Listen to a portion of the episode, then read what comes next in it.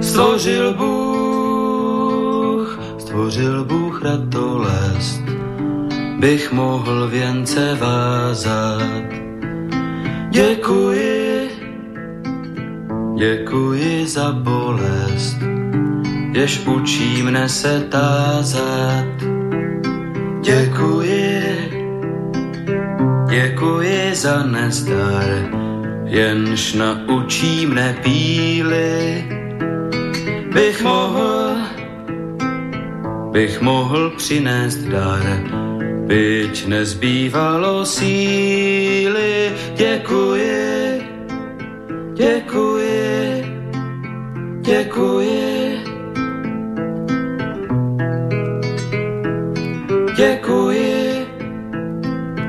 Děkuji za slabost, jež pokoře mne učí. Pokoře, pokoře pro radost, pokoře bez područí. Děkuji, za slzy děkuji, ty naučí mne citu, živým již, živým již žalují a křičí po soucitu děkuji, děkuji. Dobrý večer, vážení posluchači, Stanislav Novotný, zdraví srdečně z Prahy, všechny Slováky a Čechy, kterým není lhostejný osud našich zemí, našich národů. Je zřejmé, že povaha a podoba euroatlantické civilizace se mění takřka před očima a že se celý svět dostává do nového pohybu. Je také zřejmé, že tento pohyb má a bude mít značný vliv na kvalitu života jednoho každého z nás a na naše národní bytí uprostřed Evropy. O projevech těchto změn, o jejich důsledcích, o jejich fatálnosti, či naopak o možných reakcích a řešeních, tedy o jejich plusech a mínusech, si povídáme v pořadu na Prahu změn. Jinými slovy diskutujeme o zkušenostech, znalostech, názorech a činech výrazných osobností žijících v naší složité době. No a dnes si budu povídat s Igorem Němcem. Vy se, milí posluchači, můžete zapojit do debaty také, jako vždy, pokud pošlete svůj dotaz na adresu studiozavináčslobodnývysílač.sk a nebo budete-li telefonovat na číslo 048 381 01 01. Igor Němec, matematik, analytik, bývalý trojnásobný ministr české vlády, primátor hlavního města Prahy a předseda úřadu pro ochranu osobních údajů. Vážený Igore, dobrý večer, srdečně tě vítám na Slobodné vysílači v pořadu na Prahu změn. Dobrý večer. Eh, milí Igore, my na počátku toho pořadu eh, je takovým dobrým zvykem, že host pořadu vypráví trochu o sobě, aby bylo eh, dále jasné, s jakým vědomostím, zázemí, zkušenostmi a osobní historií vstupuje do jednotlivých témat a v tom tvém případě bychom měli zmínit asi tvého prapředka také, protože ten zřejmě významně ovlivnil život tvojí rodiny a pravděpodobně i tebe samého, tak začněme od tvého děda, protože ty ho všude uvádí životopise a má vesmírně, nesmírně zajímavou historii os. Tak můj děda byl původně Sokol a v, v Rusku vlastně zakládal legie, takže vlastně pocházím z legionářské rodiny. No a v těch legiích prožil celou první světovou válku a například v bitvě u Zborova byl velitelem praporu. Mm. Pak se vrátil do, čes, do českých zemí a za druhé světové války byl jako rukojmí národa, českého národa, strávil celou dobu druhé světové války v koncentračním táboře. No, to tě muselo docela ovlivnit, protože on byl teda v generálním štábu, to znamená vysoce postavená osoba, potom tedy takový e, samozřejmě propad, oběť a co se dělo potom po 45. s vaší rodinou? Byl vnímán jako hmm. hrdina, nebo jste naopak byli pro následování, nebo jak to bylo? Tak pro následování přímo bych řekl, že ne, ale v každém případě to některé konsekvence mělo. Takže například děda měl zakázanou Prahu, takže kuriozita všech kuriozit byl vystěhován mimo Prahu ne, do Černošic, což je dneska, dneska vlastně luxusní čtvrť Prahy, ale to je jenom takové prousmání. Ale mm, je pravda, že díky tomu e, zázemí vlastně náš táta prožil, prožil poměrně, bych řekl, smutný život, že začalo to druhou světovou válkou a celý život žil v komunismu a v momentě, kdy se komunismus když komunismus skončil, tak pak užil jenom chvíli, takže si to skoro vůbec neužil. No, e, prosím tě, máš tam trošku jako nějaké echo, takže kdyby náhodou jako to mohl nějak malinko vylepšit, možná vzdálenosti od mikrofonu, nevím, ale... Jo, když se, se takhle dál, je to lepší. Asi, asi je to lepší, no, no, trošku, no. Takže e, prosím tě, dobře, takže, takže e, ty si potom ale normálně si se narodil v početné rodině a vlastně druhá polovina, druhá polovina 50. let, ne, vlastně ty až, ty seš jenom o rok starší, takže až 59. roce se narodil. Je to tak? Ano, já jsem se narodil v rodině, měl jsem čtyři sourozence, čili bylo nás pět a já jsem byl jako nejstarší, čili narodil jsem se v roce, a narodil jsem se v roce 59. Uh-huh. E, tak dobře, a potom, co bylo, nebylo 60. let a všechno, no nakonec si se e, až potom vlastně v těch 70. letech dostal na matematicko-fyzikální fakultu? Ano, v 70. letech jsem začal studovat matematicko-fyzikální fakultu. Pravděpodobně, kdyby byly normální podmínky, tak bych šel na filozofii a dělal to, co táta, protože táta dělal historii jazyka, jenomže v té době E, filozofie byla prakticky pro takové lidi, jako jsem byl já, zavřená. A nelituju toho, že jsem se věnoval celoživotnímu koničku a to byla matematika.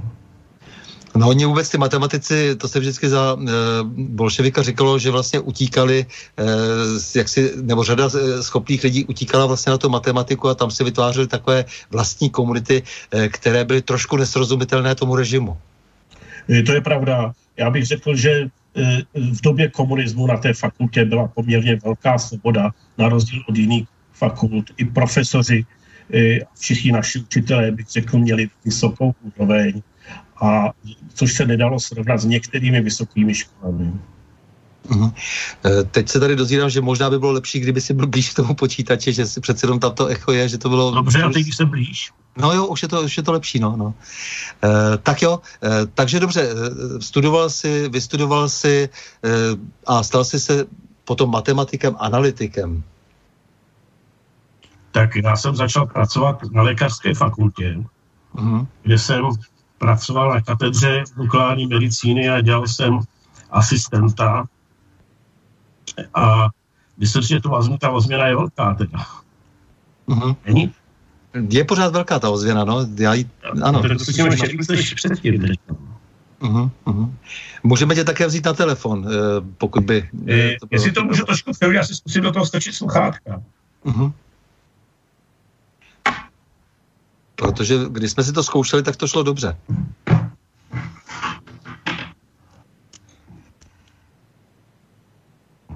Já do toho dám sluchátka.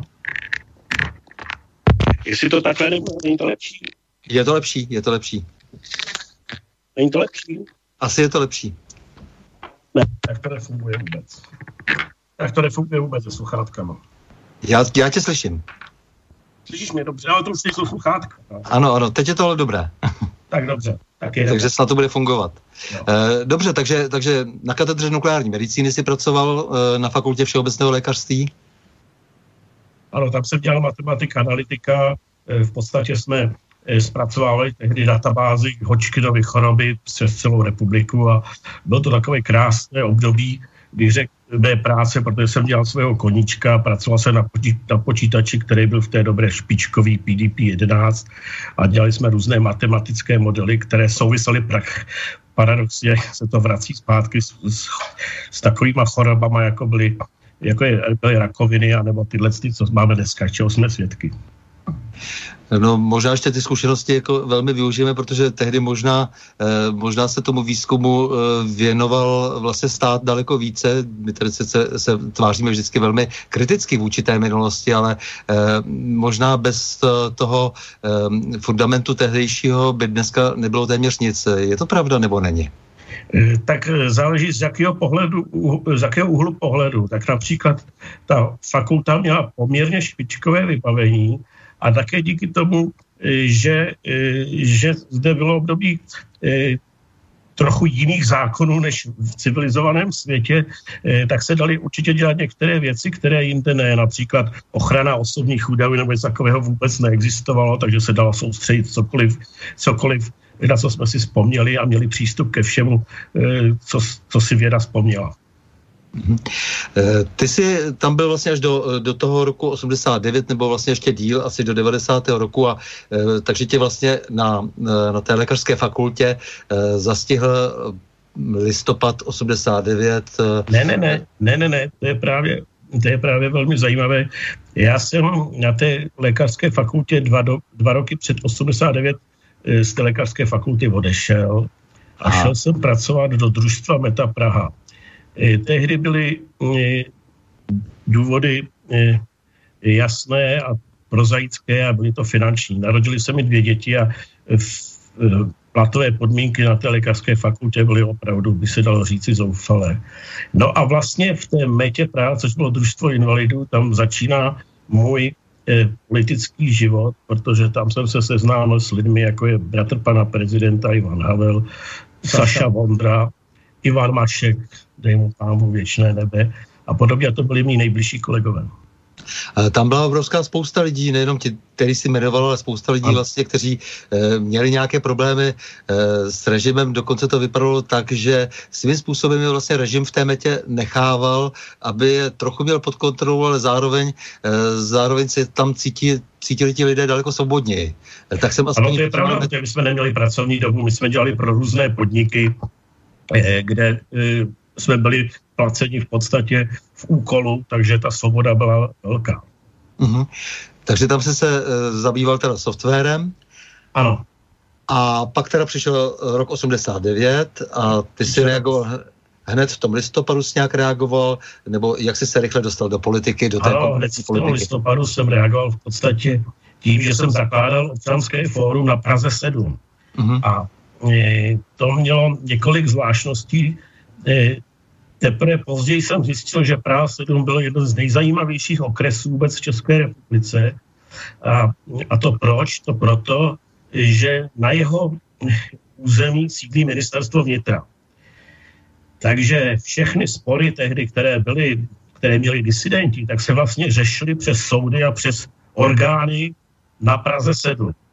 Takže nenáhodou tady předseda Národního výboru byl všem asi dobře známý pan Šlouf, který mi Eh, v lednu, v lednu 90 předával přímo kancelář.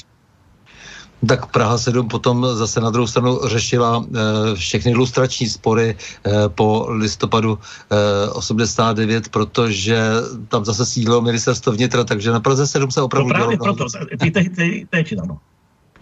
E, tak, e, ty jsi potom, byl, byl jsi teda e, vlastně v občanském fóru, eh, kandidoval si eh, v těch prvních volbách svobodných a dostal si se do federálního schromáždění. Ano.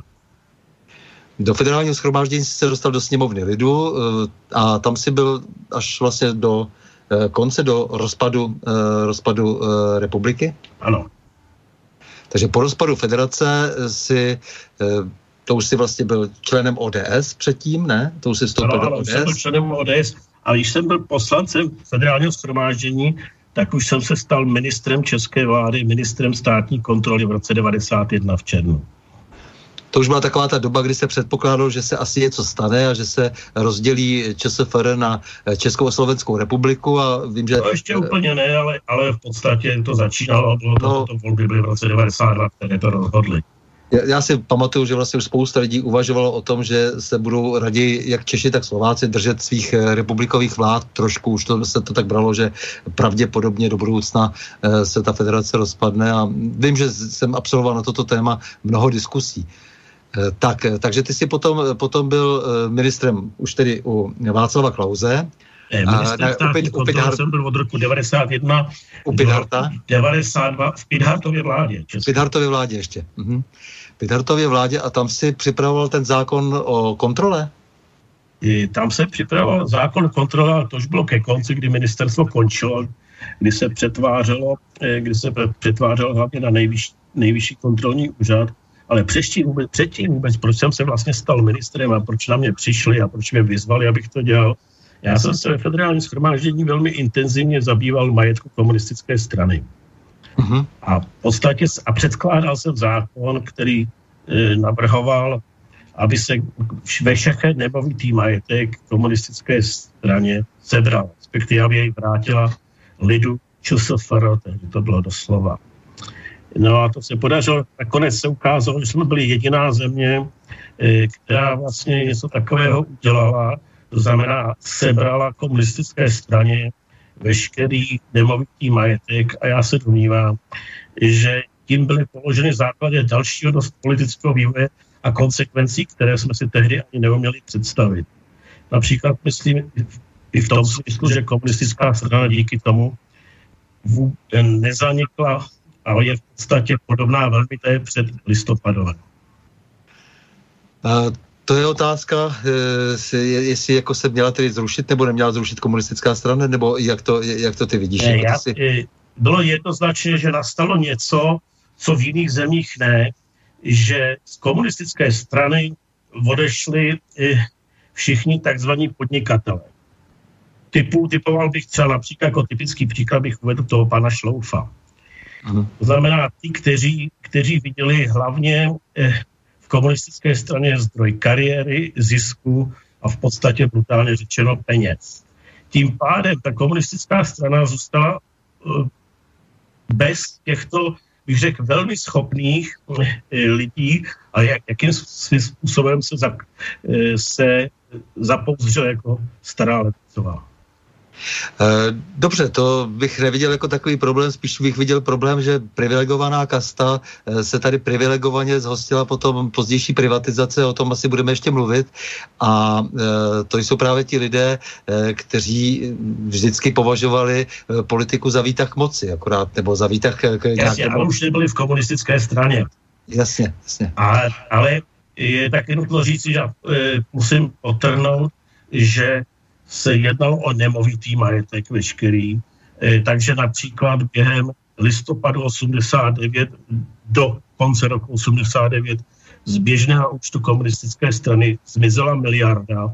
Když si uvědomíme, co to bylo za peníze tehdy, tak je to v podstatě přepočteno na dnešní na dnešní dobu 10 miliard a ty peníze někde musí být. Nemám. Eh, takže tomu se nepodařilo zabránit, stejně jako no. se nepodařilo a nechtělo zabránit eh, například rozebrání části archivů u VKSČ, protože to byla tehdy jedna z těch ceností, eh, která byla odvážena na veliko a neměl nikdo chuť jak si kvůli tomu, aby prostě se teda dostal do nějakého konfliktu po té dohodě z toho, z těch prosincových, listopadových a prosincových dnů roku 89, tak eh, vlastně nechtěl tomu nikdo zabránit.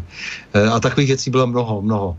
Eh, takže ty si potom teda působil teda na té republike úrovni už teda definitivně a po rozdělení Československa si pracoval už velmi intenzivně vlastně s Václavem Klausem.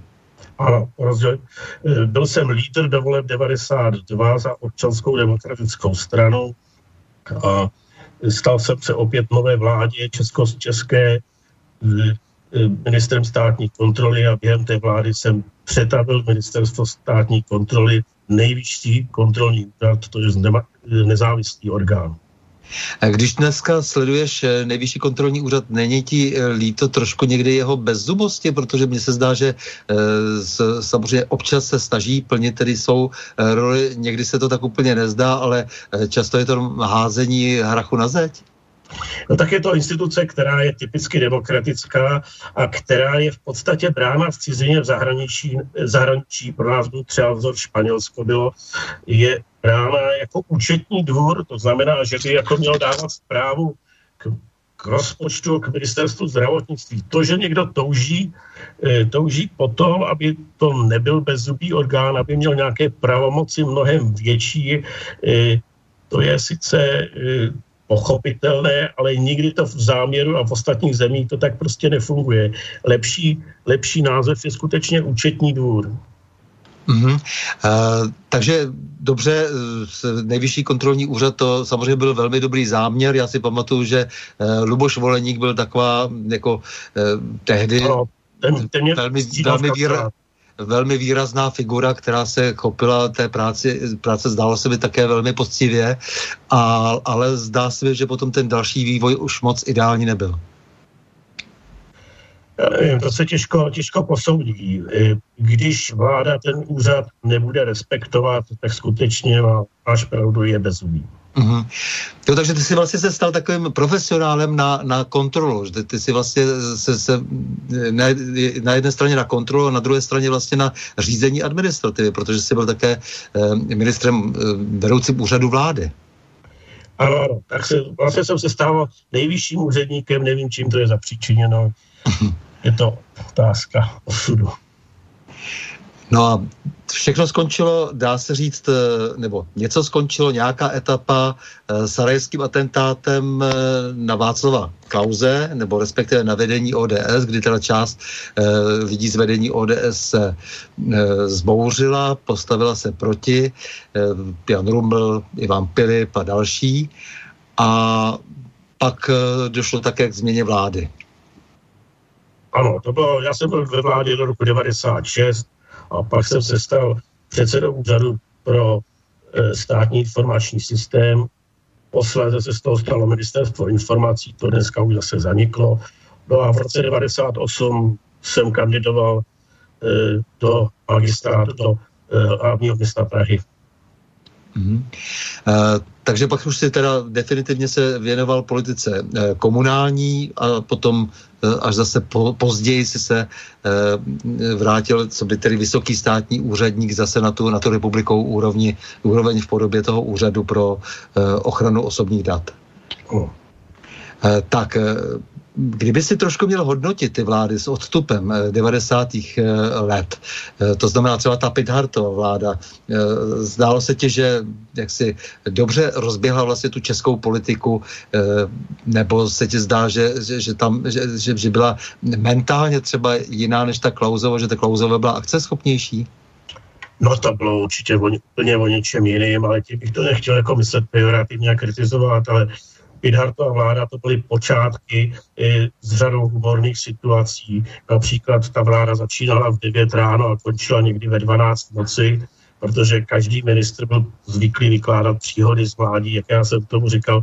To bylo úplně jiné jednání, moc se toho nerozhodovalo když to Václav Klaus napříšel, přišel řekl, s přísným režimem a kdy se všechno dostávalo do e, těch, bych řekl, administrativně formálních správných kolejí. Mm-hmm. E, tak, eh, takže pak se teda se, se rozhodl, že se budeš věnovat eh, tomu té komunální politice a hned tedy na té pražské úrovni, že jsi taky křtěný Vltavou vlastně, ty jsi vlastně Pražák. Ano. A tam si sice získával různé pozice, no ale nakonec to vyvrcholilo tím, že si dokonce byl zvolen primátorem. Ano, to jsem byl zvolen primátorem, když odstoupil tehdy primátor Kassel, e, což byl primátor za ODS a v rámci vnitřních rozporů nebo měl představy své jiné osobní kariéry z ODS vstoupil a e, musel se volit nový primátor. To bylo na jaře, na jaře 2002. Jsem ovšem netušil, že za dva měsíce přijdou, přijdou nejpovodně, což byla do té doby asi největší katastrofa pro Prahu novodobí dějinách. No, protože ty jsi vlastně v červnu 2002, v červenci se, se stal tím primátorem a hned krátce na to se to stalo. Vlastně v srpnu vlastně byly povodně. To si velmi dobře, velmi dobře pamatuju, protože e, jsme tehdy byli někde ve Skandinávii, pak jsme se vraceli všude, už bylo plno vody, vlastně to zasáhlo celou západní Evropu, ale e, tady jsme přijeli do toho nejhoršího, a e, vlastně jsem v přímém přenosu sledoval, e, jak se, jak se zalejvala ta Praha. E, kdy ty si vlastně, jako, protože to, to je, myslím, velmi zajímavá situace, konfrontovat, jak si to, jak se přistupuje v různých dobách k krizovému řízení. Kdy ty si vlastně došel k závěru, že je zlé a že je potřeba, jak si, já nevím, třeba nějakých mimořádných pravomocí, zmocnit se těch pravomocí prostě a začít jednat rázně a snažit se odvrátit to nejhorší? No tak ty začátky, bych řekl, byly poměrně jednoduchý. Protože se měřila voda, jak stoupá a podle toho, jak stoupá, tak se vyhlašovaly stupně, e, stupně povodňové aktivity. No a s těmi stupni jsou spojené různé kroky, které musí jakýkoliv primátor, kdyby tam byl kdokoliv, začít dělat, které jsou popsány v krizových plánech. Takže v momentě, kdy byl vyhlášen třetí stupeň povodňové aktivity, tak se zřídil krizový štáb a začalo všechno fungovat tak, jak má podle krizového štábu plánu, to znamená, začaly se stavět na Vltavě zábrany a čekala se e, velká voda. Problém té povodně byl spíše v tom, že potom jsme nevěděli, co bude následovat. Všechno bylo připraveno na stoletou vodu a ta voda byla tisíciletá. Mm-hmm. No, protože samozřejmě se tehdy, jak si to, to není asi žádný tajemstvím, jako hodně spekulovalo o tom, jestli jako třeba jste nepodcenili v tom vedení eh, tu, tu velkou vodu, protože vím, že ty si říkal, že všechno je vlastně v pořádku, že se jako nic neděje a pak krátce na to se zaplavilo metro. No, tak eh, neříkal jsem, že eh, že všechno je v pořádku. Samozřejmě to musel každý vidět, že není. Akorát e, jsem byl velmi spokojen s tím, jak všechny opatření, které měly, jak fungovaly. Že mhm. těžko, skoro neuvěřitelně, i ty zábrany na Vltavě držely přesně, přesně tu vodu, aby nepřetekla, i když už plouchala přes ně a tak dále. S tím jsme spokojeni byli. Co bude následovat, to jsme jenom očekávali s napětím. Mhm. No, e, mě to právě zajímá proto, protože jak jsme se spolu předtím povídali, tak e, jsme si říkali, že by bylo dobré trošku skonfrontovat jako ten přístup vlastně k tomu krizovému řízení e, tehdy a dnes, protože k tomu se pak určitě dostaneme a bude to možná dlouhé povídání, protože dnes vláda je v jakémsi velmi krizovém režimu, který se jmenuje nouzový stav a nějak tomu došla a, a koná co si, co lze teď nazřít z různých, eh, z různých úhlů, ale eh, v podstatě hm, ty jsi byl eh, tehdy možná poprvé, poprvé se dá říct asi od těch listopadových změn vystaven v takové pozici jaksi největší katastrofě přírodní, která byla zaznamenána za tu dobu. Ano, a měl jsem obrovské pravomoci. Do, do té doby si myslím, že nikdo takové pravomoci v novodobých dějinách neměl. Takže nejenom, že to přišlo na mě, ale že jsem byl asi jediný, kdo, kdo to kdy byl vystaven, protože nouzový stav byl tehdy také. No a spoustu věcí to samozřejmě má společného s dnešním stavem. E, e, taky, taky se dělo to, co potom nikdo nemohl očekávat, že tisíciletou vodu si nikdo nedokázal představit. A teď asi taky nikdo si nepředstavil, že ta epidemie bude tak obrovského rozsahu a stane se určitě to, to, co se stalo tehdy taky, že po pitvě bude každý generálem. Stane se určitě to, co se stalo, že se budou podávat různá trestní oznámení, kdo za co může a tak dále. Budou to řešit vyšetřovací komise a tak dále, jako to bylo tehdy. A myslím si, že strašně důležité, co se ale nesmí stát, je, aby se neplnily některé zákony, které jsou právě splně, spojeny s tím vyhlášením nouzového stavu. V tomto smyslu my jsme měli čisté svědomí, to znamená, konali jsme přesně tak, jak se má konat podle povodňových plánů.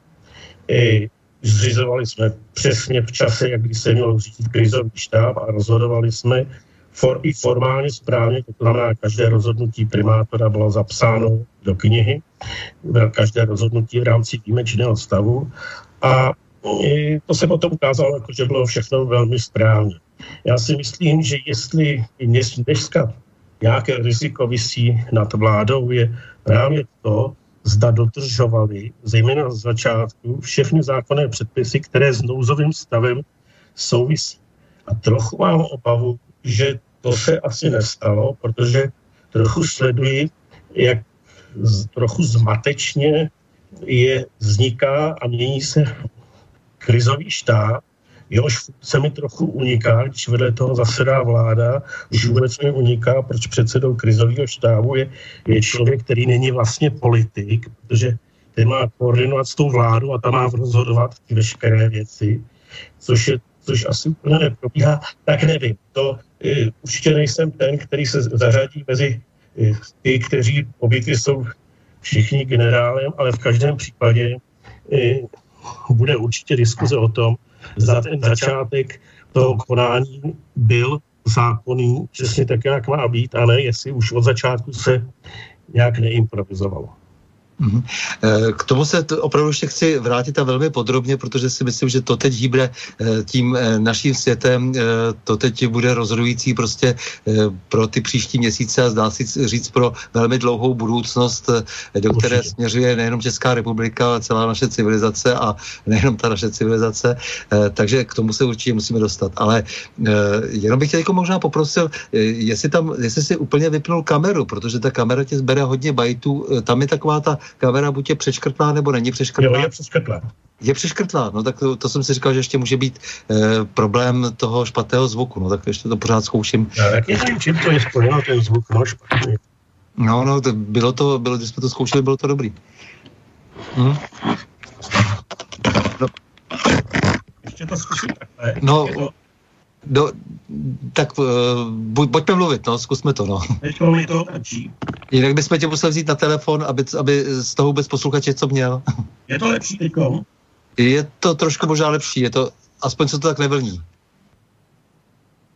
Halo, ano? No, slyšíš mě? Slyším, no. Eh, takže eh, pojďme, pojďme dál, to znamená, eh, ta, ta povodeň tehdy nějak to dopadlo, jak říkáš, potom samozřejmě pobyty byli všichni generály, ale je pravda, že to prostě tu Prahu jako nějakým výrazným způsobem poznamenalo. To byla jenom katastrofa lokální vlastně, jako byl to jenom problém sice tisíciletá voda, ale zejména teda hlavního města a dalších měst, ale to hlavní město to tehdy asi odneslo nejvíce. Je vlastně ta Praha od té doby připravena na takovou tisíciletou vodu, eh, protože co si se nakupovalo, všelijaké ty zdi eh, a eh, vytvářela se, vytvářely se nepochybně nějaké nové povodňové plány, chystala se tedy jaksi, jaksi nějaká, nějaká budoucnost lepší pro Prahu. Někteří zase kritizovali, že když se Praha z, z Prahy ta voda odvede, takže bude dělat problémy jinde. Jo, co, co se stalo potom při tom vyhodnocení?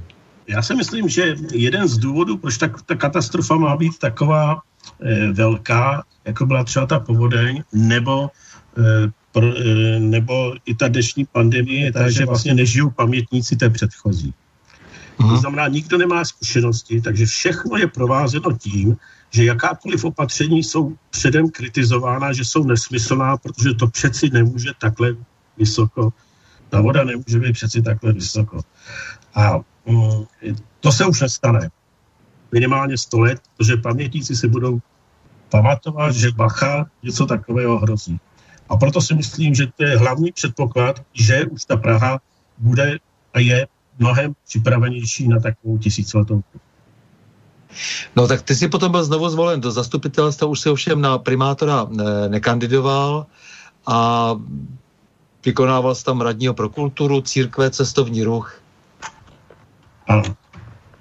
No a přemýšlel jsem, že opustím komunální politiku, privátorem byl Pavel B., s tím jsem se moc neschodl, tak jsem hledal některé uplatnění jindy, což se naskytlo právě v řadu na ochranu osobních údajů, kdy jsem se stal předsedou, to znamená zvolil mě Senát, jmenoval pan prezident, což bylo blízké mého srdci, protože ochrana osobních údajů je spojená se svobodou a to jsou všechno důvody, proč vlastně jsem vůbec šel na politiku.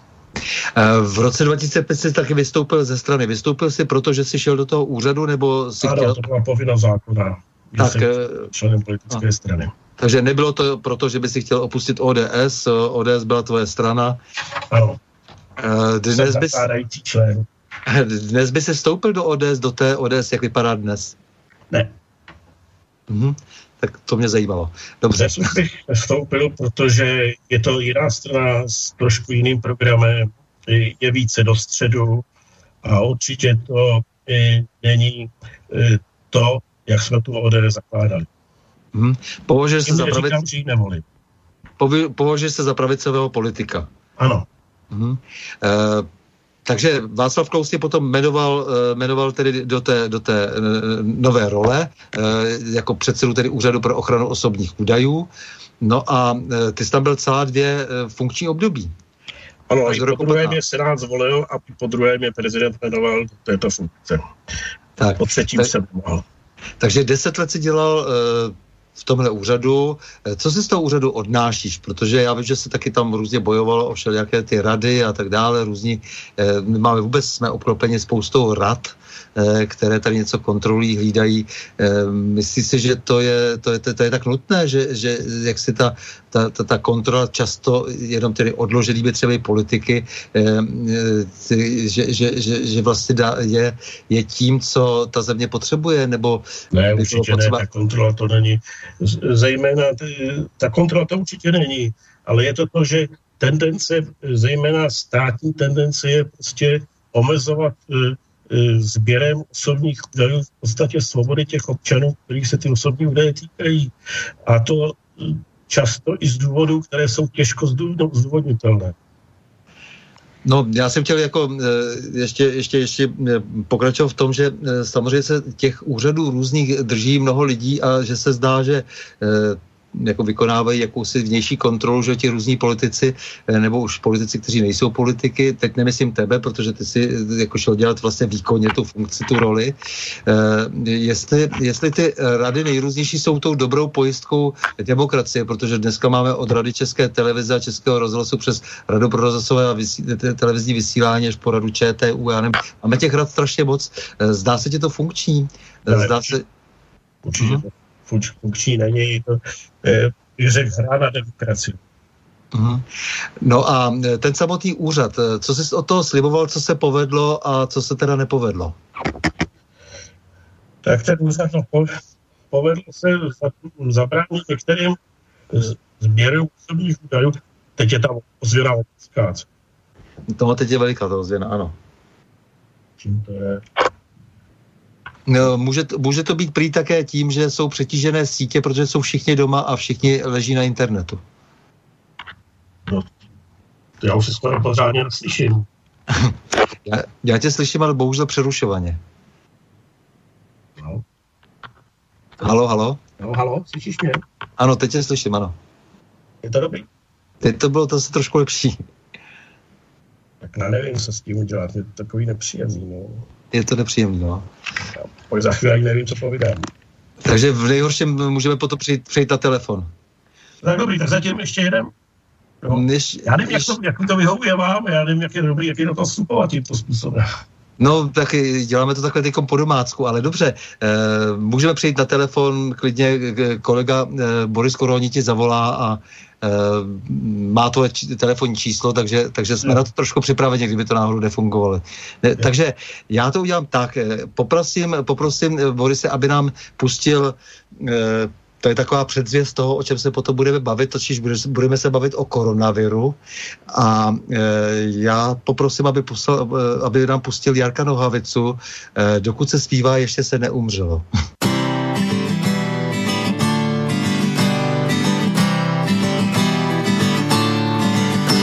Z Těšína vyjíždí vlaky co čtvrt hodinu Včera jsem nespal a ani dnes nespočinu. Svatý medar, můj patron, ťuká si na čelo. Dokud se zpívá, ještě se neumřelo. Ve stánku koupím si housku a slané tyčky Srdce mám pro lásku a hlavu pro písničky.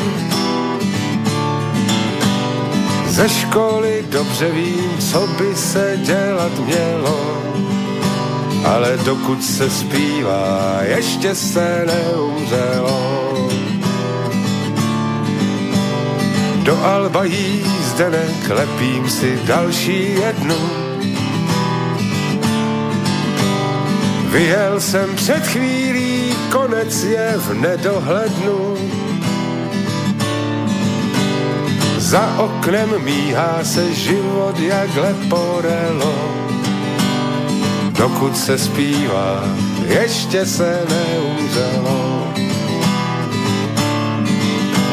Stokrát jsem prohloupil a stokrát platil draze Houpe to, houpe to na housenkové dráze. I kdyby supy se slítaly na mé tělo, tak dokud se zpívá, ještě se neumřelo. Z Těšína výjíždí vlaky až na kraj světa. Zvedl jsem telefon a ptám se lidi, jste tam? A z veliké dálky do uší mi zaznělo, že dokud se zpívá, ještě se neumřelo. Že dokud se zpívá, ještě se neumřelo.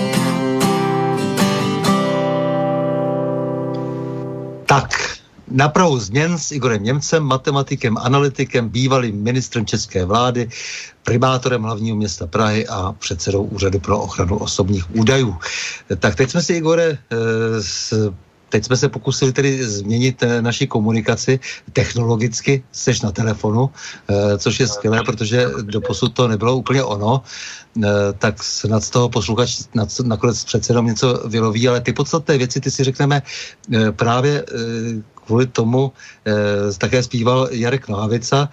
Eh, ty si řekneme až teď, budeme se totiž bavit o tom, že ty jako člověk zkušený s krizovým řízením eh, můžeš s nějakým odstupem eh, hodnotit to, jak si počíná současná česká vláda ve vztahu k tomu velkému e, fenoménu, který se nazývá koronavirus, který každý vidí z nějakého jiného úhlu, ale v každém případě je to fenomén, který, který e, působí, který prostě má obrovský dosah a e, česká vláda se k němu nějak postavila.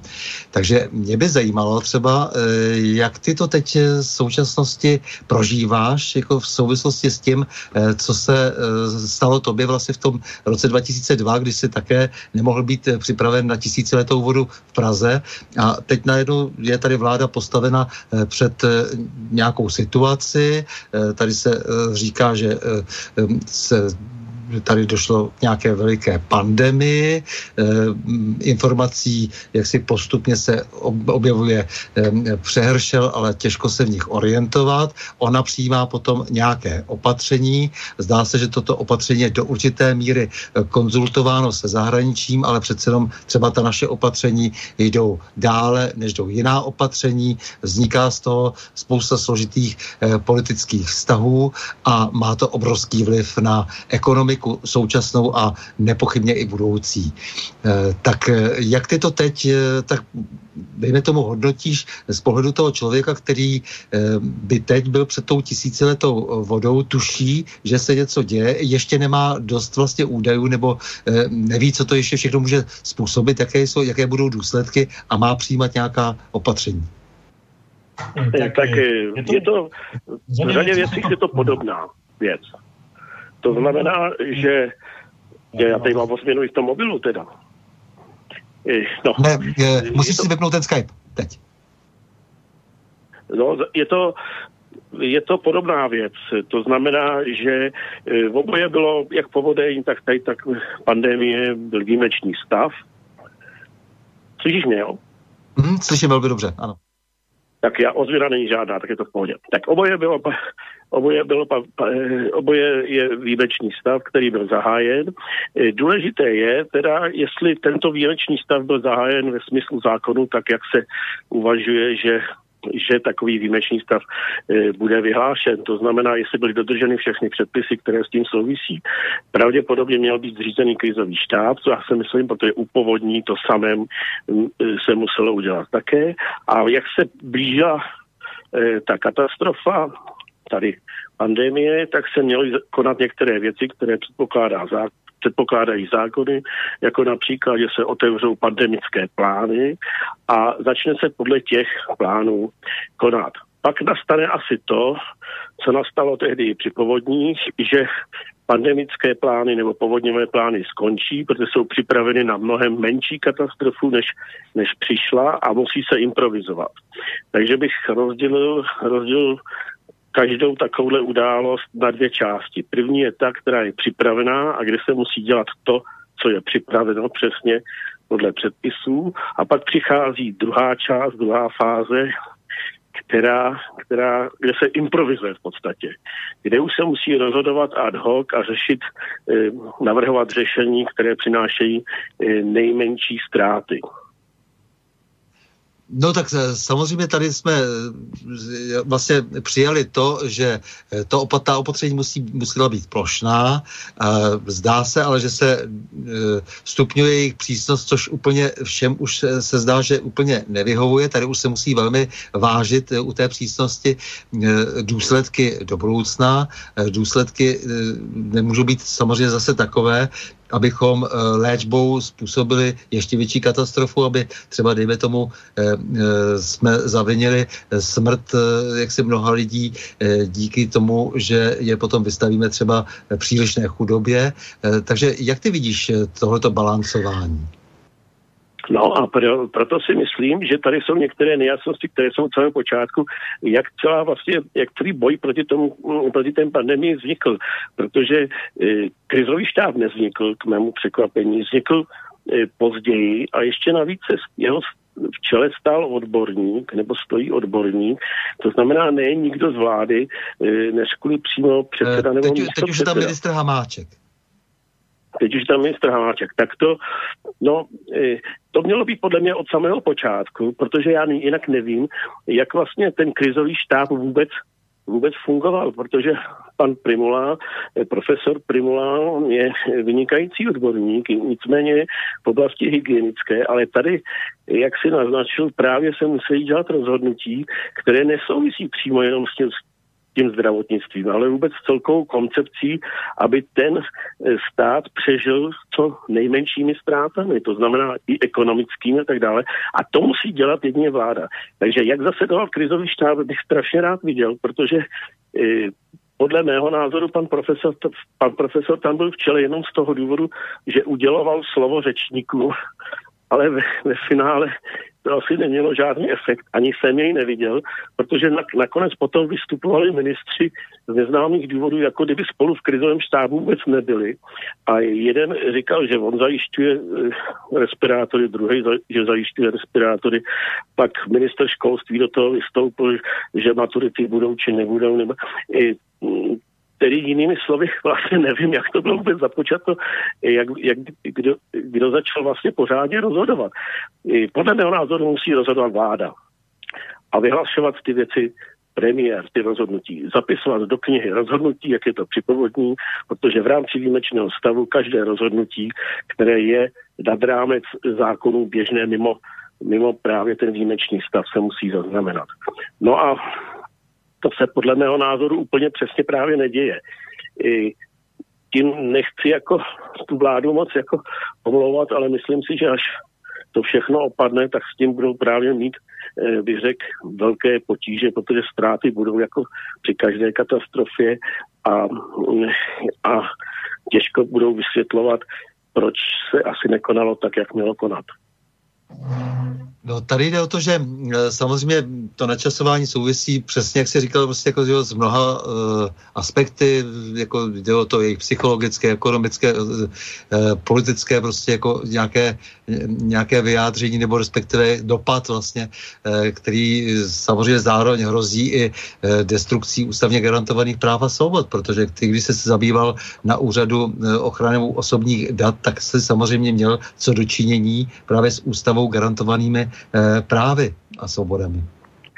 No a právě proto se to musí dělat tak, jak by mělo. To znamená, krizový štáb něco navrhne, se všichni dohodnou a vyhlásí to vláda jako rozhodnutí v rámci, v rámci výjimečného stavu, z jakých důvodů a jak, jakou dobou platnosti.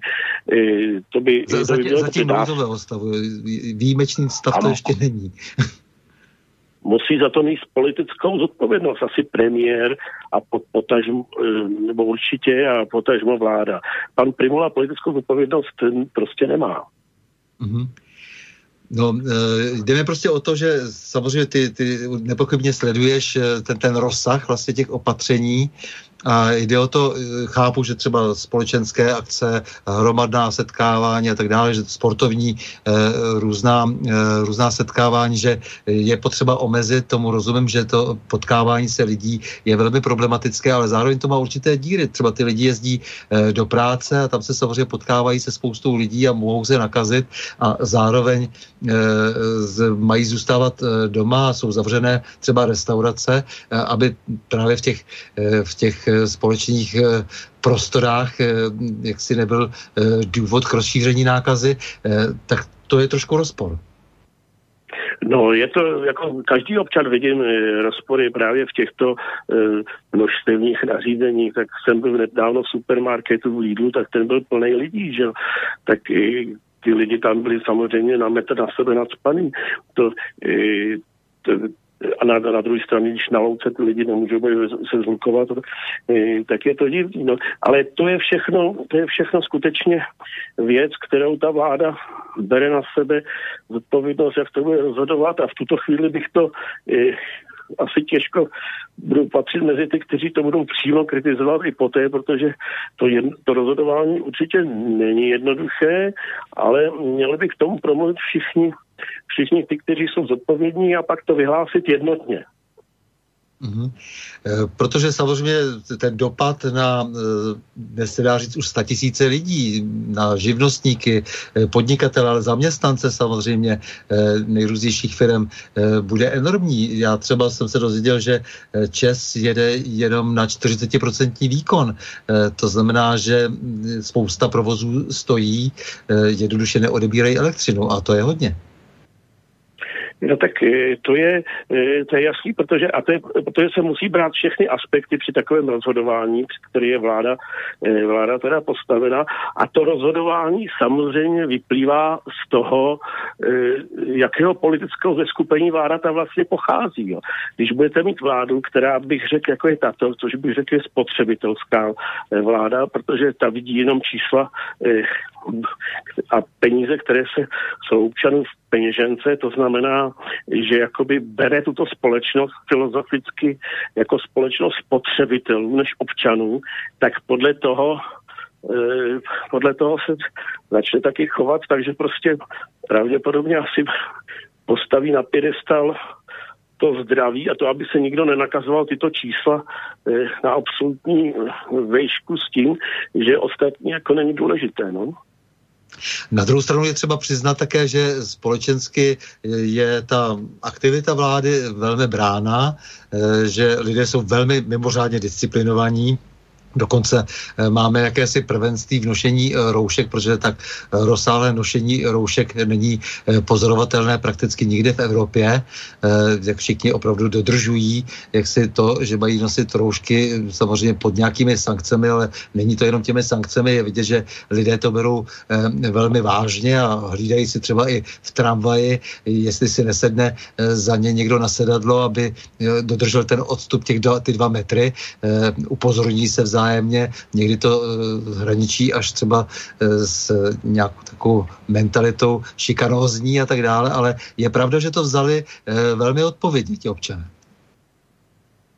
No tak to je pro mě celkem překvapivá věc, protože lidi jsou vlastně hodně vystrašení je pravda, že když vidí v televizi ty záběry, které jsou nám poskytovány z Itálie, tak ten strach je asi oprávněný, protože e, jsou tady dva fenomény. E, ta smrtnost, když to řeknu cynicky, zase není tak velká. V podstatě do, u nás ještě na koronavir vlastně asi nikdo, nikdo neumřel. Že jo? E, to jsou všechno lidé, kteří umřeli s koronavirem, ale, e, ale ale ty záběry a strach z toho, že nebudou přístroje na to, když těch pacientů v těžkém stavu bude hodně, je enormní, tak lidé dělají tomu, čemu věří. No. Já teda tomu také se snažím věřit, že ta e, rouška zabrání tomu nejhoršímu. No, e, tak jedna věc jsou teda ta opatření, ale když už jsi zmínil e, tu samotnou e, pandémii, ten virus, e, tak tady je opravdu spousta otazníků, jak to je, je samozřejmě ve skutečnosti. Všichni se dohadují, kde je tedy ten původ toho viru, jestli je to, jestli je umělé povahy, nebo je, jestli vznikl přirozeně. To je jedna věc, kdo, pokud je tedy nějaké umělé povahy, kdo to má asi na svědomí, kdo tím sledoval, jaký cíl, jestli jenom nějakou nehodu náhodou eh, unikl z nějaké laboratoře, nebo jestli to byl dokonce eh, zlý záměr. Eh, ale co je ještě závažnější, je vlastně to, že se zdá, že není úplně jasná celá ta metodika, ač nejsme ani ty, ani já, nejsme lékaři, ale přece jenom tady není asi úplně jasné, alespoň z vyjádření řady odborníků je to patrné, jak vlastně určovat, kdy zavinil smrt, teď jsem na to narazil, kdy zavinil smrt koronavirus, anebo kdy to byl souběh eh, nějakých těžkých onemocnění a ten koronavirus byl možná tou poslední kapkou. Tak eh, určitě byl ten koronavirus v řadě případů poslední kapkou, tak když někdo má eh, rakovinu v třetím stádiu a je mu 92 let, tak se předpokládá, že i rýma pro něj musí být, může být, já předpokládám, může být ta poslední kapka. To je, e, to je pravda, ale tím nemůžeme říci, že ten člověk umřel na e, koronavirus. E, to, to asi ne. No, Nicméně jsem si téměř no. jsem si téměř jist, že vlastně v podstatě, jestli to je umělé, anebo jestli to je přírodní a tak dále, jak to celé vzniklo, se asi nikdy nedozvíme, jak to skutečně je. No, tak jako to je se všema událostmi podobného typu. Teď eh, vlastně všichni vědí, že budova... No. Mhm. Je zajímavé, že institut Euromomo, který jediný snad sbírá v Evropě e, tyto údaje, tak od roku 2009, e, eh, kdy sbírá teda údaje z 25 evropských zemí, hlásí nejnižší úroveň úmrtnosti na nemoci dýchacích cest od roku 2016. To znamená, samozřejmě to umrtí na, na koronavirus je to je tedy umrtí na nemoc dýchacích cest a je pozoruhodné, že hlásí vlastně snížení té úmrtnosti.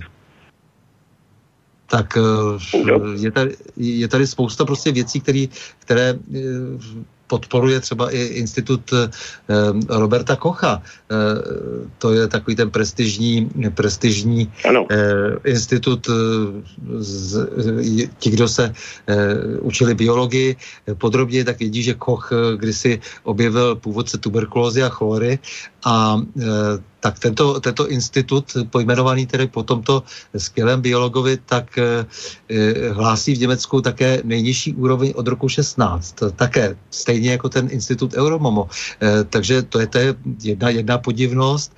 A také zajímavé, že sice někdy vysmíván, ale doktor Vodarak, Vodar, který to je, to je lékař německý, který ale býval předsedou parlamentního schromáždění výboru pro zdraví Rady Evropy, tak tvrdí, že jsou pochybné i ty samotné e, testy, e, že ty testy jsou stavěny tak, že, e, že vlastně jsou, jsou tak senzitivní, že v podstatě tam stačí jenom jaksi nějaká částečka, nějaká třeba i molekula, aby vlastně hlásili jiný výsledek, než hlásili třeba ten koronavirus, i když tam třeba není. Tvrdí, že tyto viry jsou přítomné v různých mutacích už 18 let. Jo, pak je tady další eh, svědectví zajímavé doktora Remucio, který tvrdí, že koron, ten koronavirus se objevil v Itálii v říjnu, kdežto v Číně se objevil až, eh, až v říjnu, eh, teda až potom v tom listopadu nebo v těch posledních týdnech loňského roku. To by pak znamenalo, že to nebyl ten přerost třeba z toho netopíra v té Číně. Prostě je tady mnoho rozporů, které i jako jako lajci možná můžeme eh, posoudit eh, jako tedy mm, rozpory, které vnášejí do té věci zmatek a eh, na základě toho zmatku se zdá, že se potom obtížně přijímají nějaká mm, opatření s nějakou dávkou vlastně jistoty, že to jsou ta správná. No, to je určitě pravda, proto jsem říkal, že asi jak to ve skutečnosti se nikdy, nikdy nedozvíme. No ta věc, ta věc je složitá, ale v každém případě, v každém případě to znamená jedno, když se na to filozoficky povzneseme, tak je to určitě, to souvisí s tím, že příroda sama se něčemu brání. Eh, to znamená, že je jasně evidentní, že při na některých světadílech je tak v poslední době tak hmatatelné přelidnění lidstva, že prostě vždycky, vždycky na to nějakým způsobem ta příroda na takovýhle jevy reaguje. Tohle to je věc, který já věřím. Jinak, že se dozvíme pravdu, jak to s tím koronavirem, jak to s tím virem je, eh, bude vždycky takových teorií, že ten zmatek bude fungovat asi a bude platit vždycky. No samozřejmě, proto ale je potom třeba na těch eh, lékárnických vážkách eh, vážit různé opatření, o kterých jsme se bavili, eh, protože ano. to samozřejmě může ohrozit velmi budoucnost, když se to přežene. Dnes víme, že jenom ten jeden měsíc výpadku v práci, v ekonomice může znamenat obrovskou spoustu neštěstí pro lidi a neřešitelný problém s nastartováním třeba celých odvětví. Ano, ano, to, e, to určitě a je určitě nepochybné, že v rámci takové světové katastrofy e, se bude řada subjektů chtít vyřešit i své jiné a silných subjektů i své problémy, které do posud měli a nevěděli, jak řešit. Jo. To, je, e, to je to, co, to, co bohužel hrozí a k čemu asi dojde. Já bych uvedl jeden příklad, který bych srovnal s těma povodněma, takový kuriozní bych řekl. My jsme, protože jsme věděli, že ta voda velká přijde z letá, tak ze zátopové oblasti, eh, která byla zřejmá, jak je velká a kudy vede, tak jsme začali odvážet auta odtahovat aby prostě až přijedou hasiči a budou odvážet a evakovat lidi, aby prostě jim nepřekáželi eh, ty auta, které parkují na ulicích, zejména v Karlíně. No a když jsme ty auta odváželi, tak nastal zajímavý je, že řada Pražanů začala ty auta vozit vozila právě předtím vozila do toho Karlína, protože očekávali, že budou zatopeny, aby došlo k pojišťovacímu podvodu. Aha. No, to, to, jsou, to jsou to drobné osobní zájmy, ale co když tady jsou velké zájmy státní, velké zájmy bankovní třeba? Eh, protože Přesně tak, a to jsem chtěl říct, čili, čili tedy eh, čili, čili tohle to je takový kuriozní příklad, že i soukromé zájmy takových malých lidí hm, dokážou udělat to, že využijí povodně k pojišťovacímu eh, podvodu a eh, kvůli, že to napadne prostě i samozřejmě obrovské subjekty a bankovní domy, nebo některé bankovní domy, nebo některé korporace a korporáty, kteří se toho budou snažit různým způsobem využít. No. No, eh, jo, mě na tom zajímá třeba, zajímá třeba to, že v podstatě se pokládá do značné míry eh, teď restaurovatelství nebo, nebo eh, celý turistický ruch. To je něco, co určitě ovlivní velmi budoucnost, protože je jasné, že se velmi sníží mobilita lidí. To je pravda. To je pravda, určitě se rodí něco, co nevíme a možná si ani tuto chvíli nedovedeme představit, co bude protože naprosto vážně se hovoří o dlouhodobém uzavření hranic, to znamená třeba v případě našem třeba pan eh, Primola sám říkal, pravděpodobně se to na krizovém eh, štábu eh, probíralo, takže to asi neříkal sám za sebe, i když, jak říkáš, je to především odborník na, na, na epidemiologii, ale říkal, že tak vidí tu možnost třeba na dva roky uzavřít hranice. No, tak já být odborník na epidemiologii, tak eh, epidemiologii, eh, na tohle, tak ty hranice uzavřu skoro navždy, že jo? protože eh, to je určitě lepší žít ve skleníku, než mimo skleník, protože ty epidemie méně hrozí, že jo? ve vyčistěném prostředí. Tak to, to, to určitě asi není řešení. E, nevím, proč by se měly uzavírat dlouho hranice, tak zase zkušenosti to lidstvo nějaké má, tak před sto lety skoro přesně před stolety tady byla španělská chřipka, která zabila 50 milionů lidí, ale, eh, ale mm, taky, taky, taky odešla No jasně, tak samozřejmě všichni budou argumentovat tím, že si nepřijí právě, aby zemřelo 50 milionů lidí, což je logické. E, takže ten, ten, ten strach z toho, že opravdu tady bude e, zabíjet nějaký neznámý virus, o kterém toho víme ještě stále málo. E, dozvídáme se tady, že umírají lidé na tento koronavirus, ale víme, že třeba i e, třeba Rusové, kteří e, teď odletěli pomáhat, e, pomáhat Itálii, tak sami e, říkali, že by rádi e, zjistili podle podle jaké metodiky se určuje právě ta úmrtnost. Takže hm, ani tohle to není jasné, ale ten strach, který provází ty různé mediální zprávy v době, kdy se zdá, že zcela ovládla scénu, zejména média, která se živí na té koronavirové na té koronavirové krizi, tak to jsou například vidět, že, že, no. že, že oni vlastně jako přinášejí ten hlavní argument. To znamená, že zesilují, velmi silně zesilují strach. Já, e, to je pravda, já taky nevím, kdo povolil a kdo vůbec, e, proč se, proč se to stále děje, že, že se počítají mrtví na koronavir, jak, to, jak jsme řekli, jsou to lidé, kteří umřeli s koronavirem a ne, e, ne na, to, na, tento, ne na ten na ten vir, to znamená, proč česká televize nebo vůbec všechny televize hlásají další úmrtí na koronavir. Fakt nechápu, jak to může, jak to může pořád na to ještě nikdo upozornit, že to je špatně. Že u nás ty čísla jsou vlastně špatně, protože já tvrdím, že podle informací, které mám, tak na koronavir ještě neumřel nikdo. No, eh, ku podivu například eh, v Itálii se, eh, je na vzestupu tuberkulóza. Tuberkulózu většinou přinášejí sebou migranti. O té se vůbec nehovoří. Nehovoří se o tom, že ten výskyt je opravdu mimořádný, protože my jsme měli za to, že tuberkulóza byla téměř vymícena, opět na ní umírá, umírá spousta lidí. Mimochodem to souvisí i s těmi uzavřenými hranicemi. Migranti dál do Itálie přichází a vůbec se o tom eh, nehovoří. Média eh, o tom prakticky mlčí. A jak říká primářka Adámková ze Všeobecné fakultní nemocnice, ta prostě ta tuberkulóza má jenom smůlu v tom, že nemá takové PR, jako má koronavirus. No právě, takže já bych řekl, že jedni z největších vyníků toho, co dneska jsou, jsou skutečně, skutečně média, protože e, straší lidi, hlásí údaje e, od rána do večera, které v podstatě, jak jsme si řekli, nejsou pravdivé.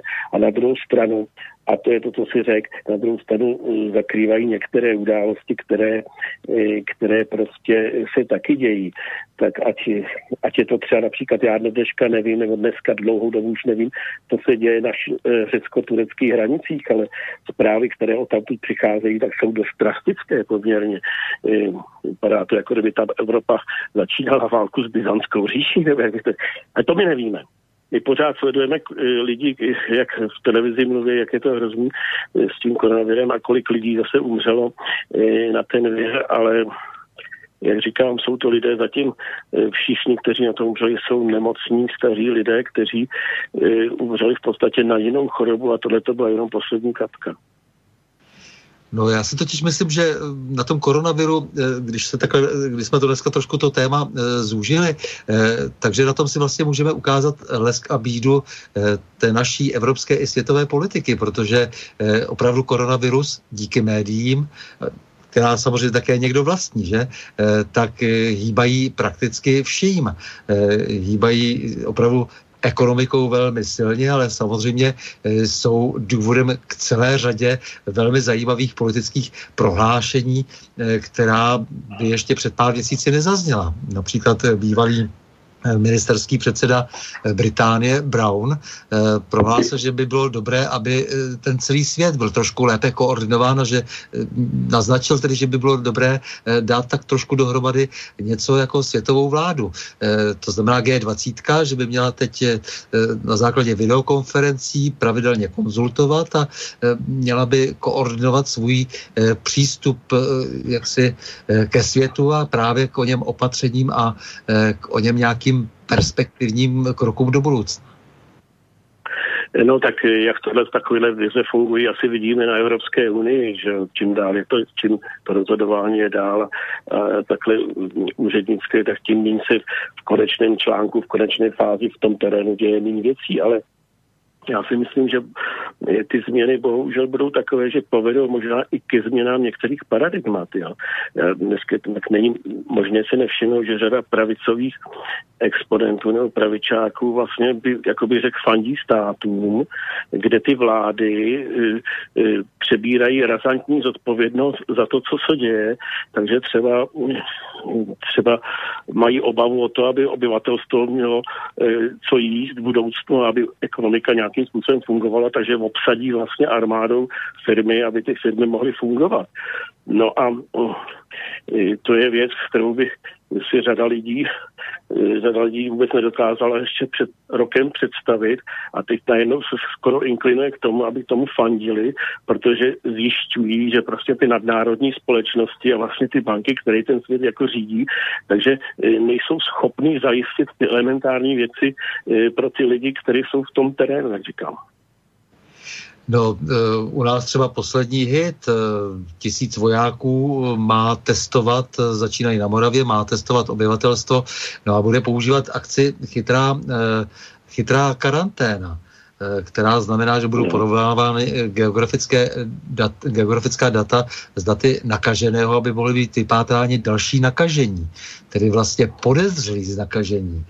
Eh, tak se tady bude vytvářet docela zajímavá databáze. Regulérně budou odposloucháváni lidé, kteří jsou označováni také dobré jako žluté osoby, budou vyžluceni. Eh, a ty, eh, takže, takže v té akci budou zjišťovány žluté osoby, tedy ti podezřelí z nákazy, dostanou SMS, aby se třeba nechali otestovat a, a když se nedostaví, tak se asi pro ně přijdou. E, porušuje se tedy kde co a zdá se, e, že to lidi tolik netrápí, ale je otázka, jaké to bude mít potom dopady. Ono totiž, když se začínají takové věci zavádět, tak se často potom už obtížně odvolávají, když se zdá třeba, že tomu, kdo vládne, tak se hodí taková opatření, že se, že se pohodlněji vládne. No ne, tak, by se hodit, hodit no, zbystřit? No tak to by byla, by byla katastrofa. Je teda nutno říci, že když je nouzový stav, tak v podstatě vláda může rozhodnout cokoliv. Jo. Cokoliv je legální, čili e, proti tomu nemůže dneska nikdo namítat nic, než s tím minimálně nesouhlasit. Ale to platí jenom, to platí jenom za vyhlášeného nouzového stavu. Jinak, kdyby si něco takového napadlo vládu, e, napadlo vládu normálně v době míru, e, tak by to samozřejmě bylo nelegální. No tak například eh, by měly být, eh, jako ten sen těch epidemiologů je, eh, a, a zaznívá to z krizového štábu, tak ten sen je, že by byli všichni podrobeni testům. No, budou podrobení testům a ty testy budou zároveň, co, budou potom zničeny nebo, nebo se bude sbírat DNA od každého, e, začne z toho být systém No to samozřejmě není možné, to by bylo nelegální. To, eh, tak takhle, až skončí, eh, až skončí výjimečný stav, tak by se to muselo smazat. No samozřejmě, takže jde o to, kam se půjde, eh, protože některá opatření, jak říká, eh, zůstávají, když se zdají, že jsou užitečná. Eh, zrovna tak, když se řekne, že uzavřou se hranice na dva roky, tak samozřejmě také se musí o tom rozhodnout, že musí se také někde odhlasovat to, že se takhle bude postupovat a tak dále.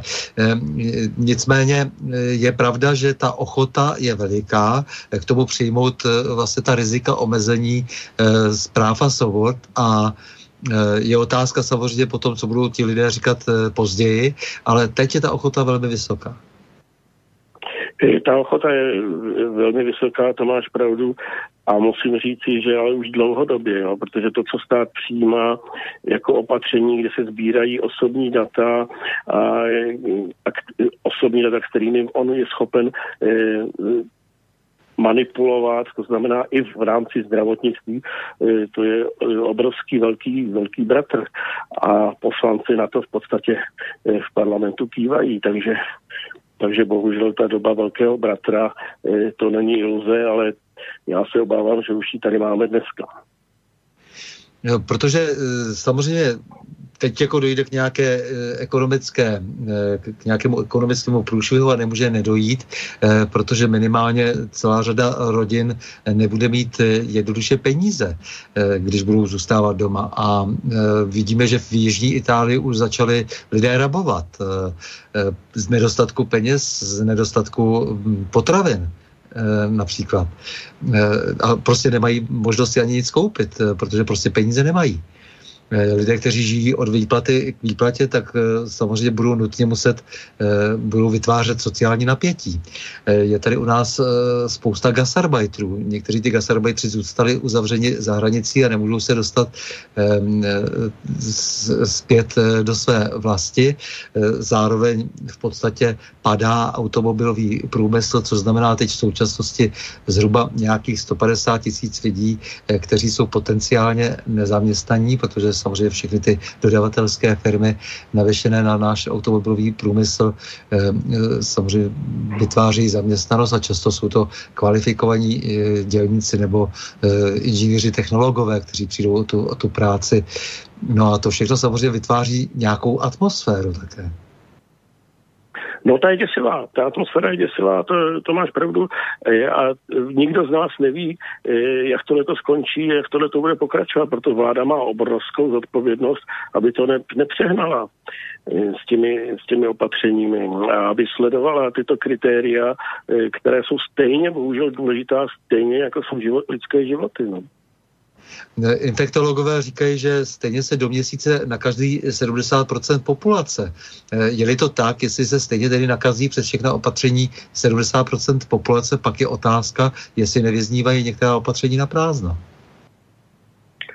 No to je, to je otázka pro matematika a to se tak může jevit.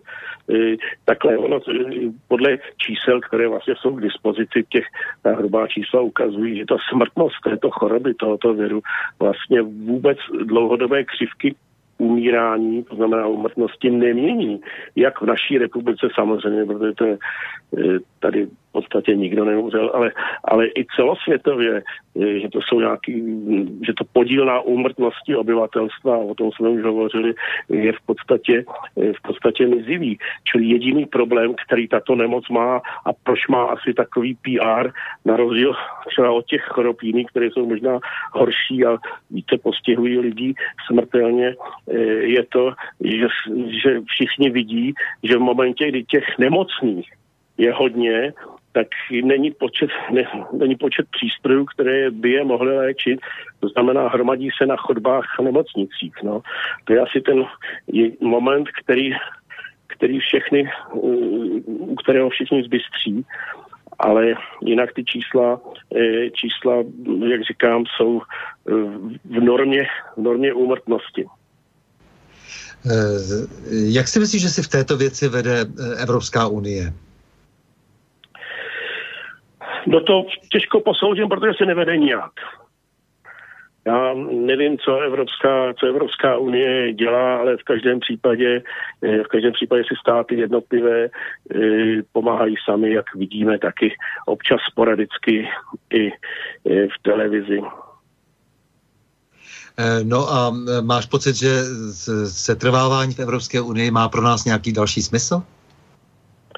Já si myslím, že eh, vzhledem k naší poloze žádnou jinou možnost nemáme, když jsme, když jsme uvnitř a všichni kolem nás, protože známe některé státy, které v Evropské unii nejsou, to je jako například Norsko nebo podobně, ale to v podstatě ty té Evropské unii jsou. Jako, to je mm, se stejnýma odvodama, se stejnýma záležitostmi, se stejnýma zákonama, eh, jaké má ta Evropská unie. Takže, takže bej uprostřed Evropské unie a ne, nebej, ne, nevzít, ne, nevzít na sebe ty principy, nebo respektive nebýt členem té Evropské unie je prakticky nemožné, si myslím. No a nezdá se ti, že ona se sama v té své podobě, v jaké je, sama v podstatě rozpadá, protože eh, ten současný jo, model je neživotoschopný? E, to jsem přesvědčený, že se rozpadá, že model je ne, neživota schopný, i když e, z hlediska fyziky bych řekl, že má takové množství energie, to smyslu, ve, smyslu, ve smyslu hmotnosti a tíhy, že to má bude ještě obrovskou kinetickou energii vlastně. Má obrovskou kinetickou energii. To je jasný, takže prostě mm, takový rozpad takového tělesa je, e, je velmi dlouhodobý a bohužel bych řekl, bude asi i bolestí.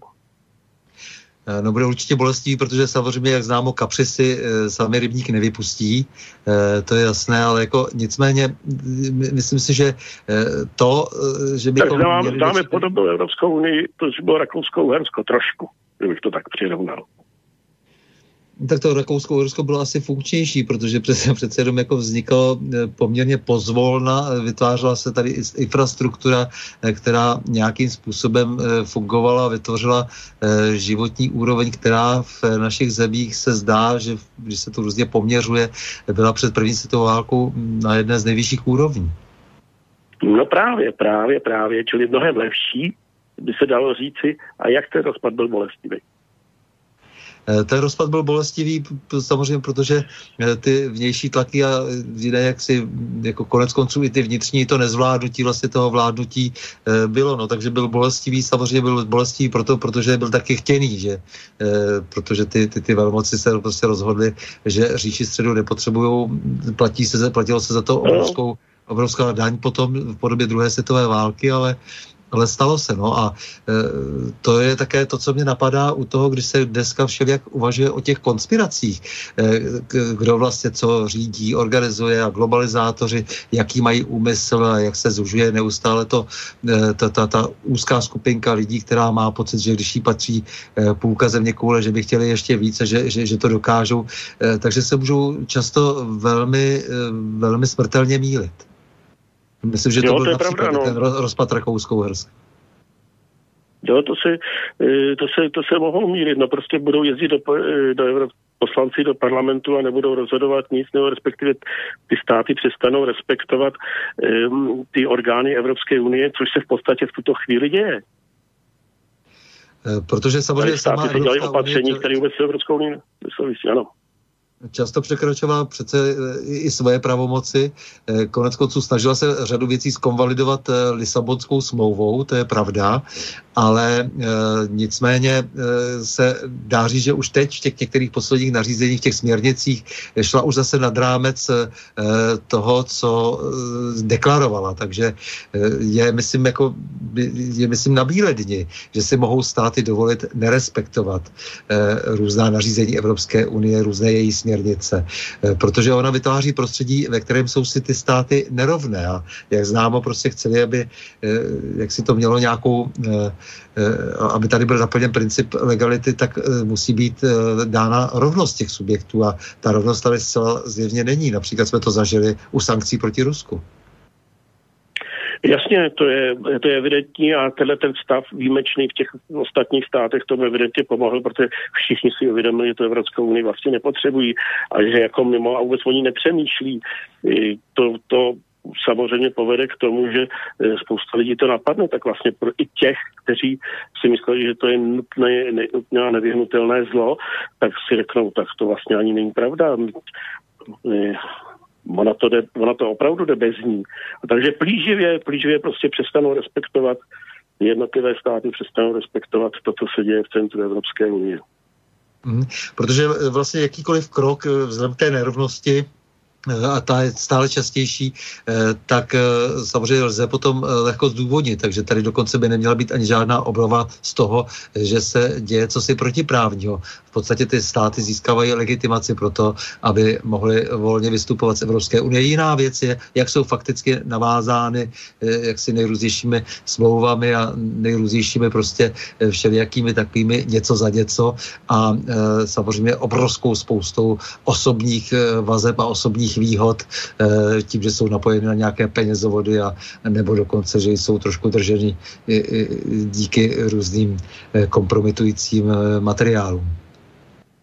eh, no, ale to já si myslím, že funguje i pořád a že vlastně fungovalo. Ta Evropská unie v podstatě vydávala nějaké předpisy, který které některé státy víceméně se skřípěním, některé s méně skřípěním e, přijímaly, ale nicméně všechno fungovalo na základě bilaterálních vztahů a e, za Evropskou unii hovořili kde kdo, ale hlavně ne ty představitelé, kteří mají. Že já vlastně nevím, kdy ministrině zahraničí nebo vůbec v Evropě vůbec něco řešila, nebo, nebo předsedkyně Uršula, co řeší, ale v každém případě vím, že za Evropskou unii vystupuje paní Merkelová a, a nebo Macron.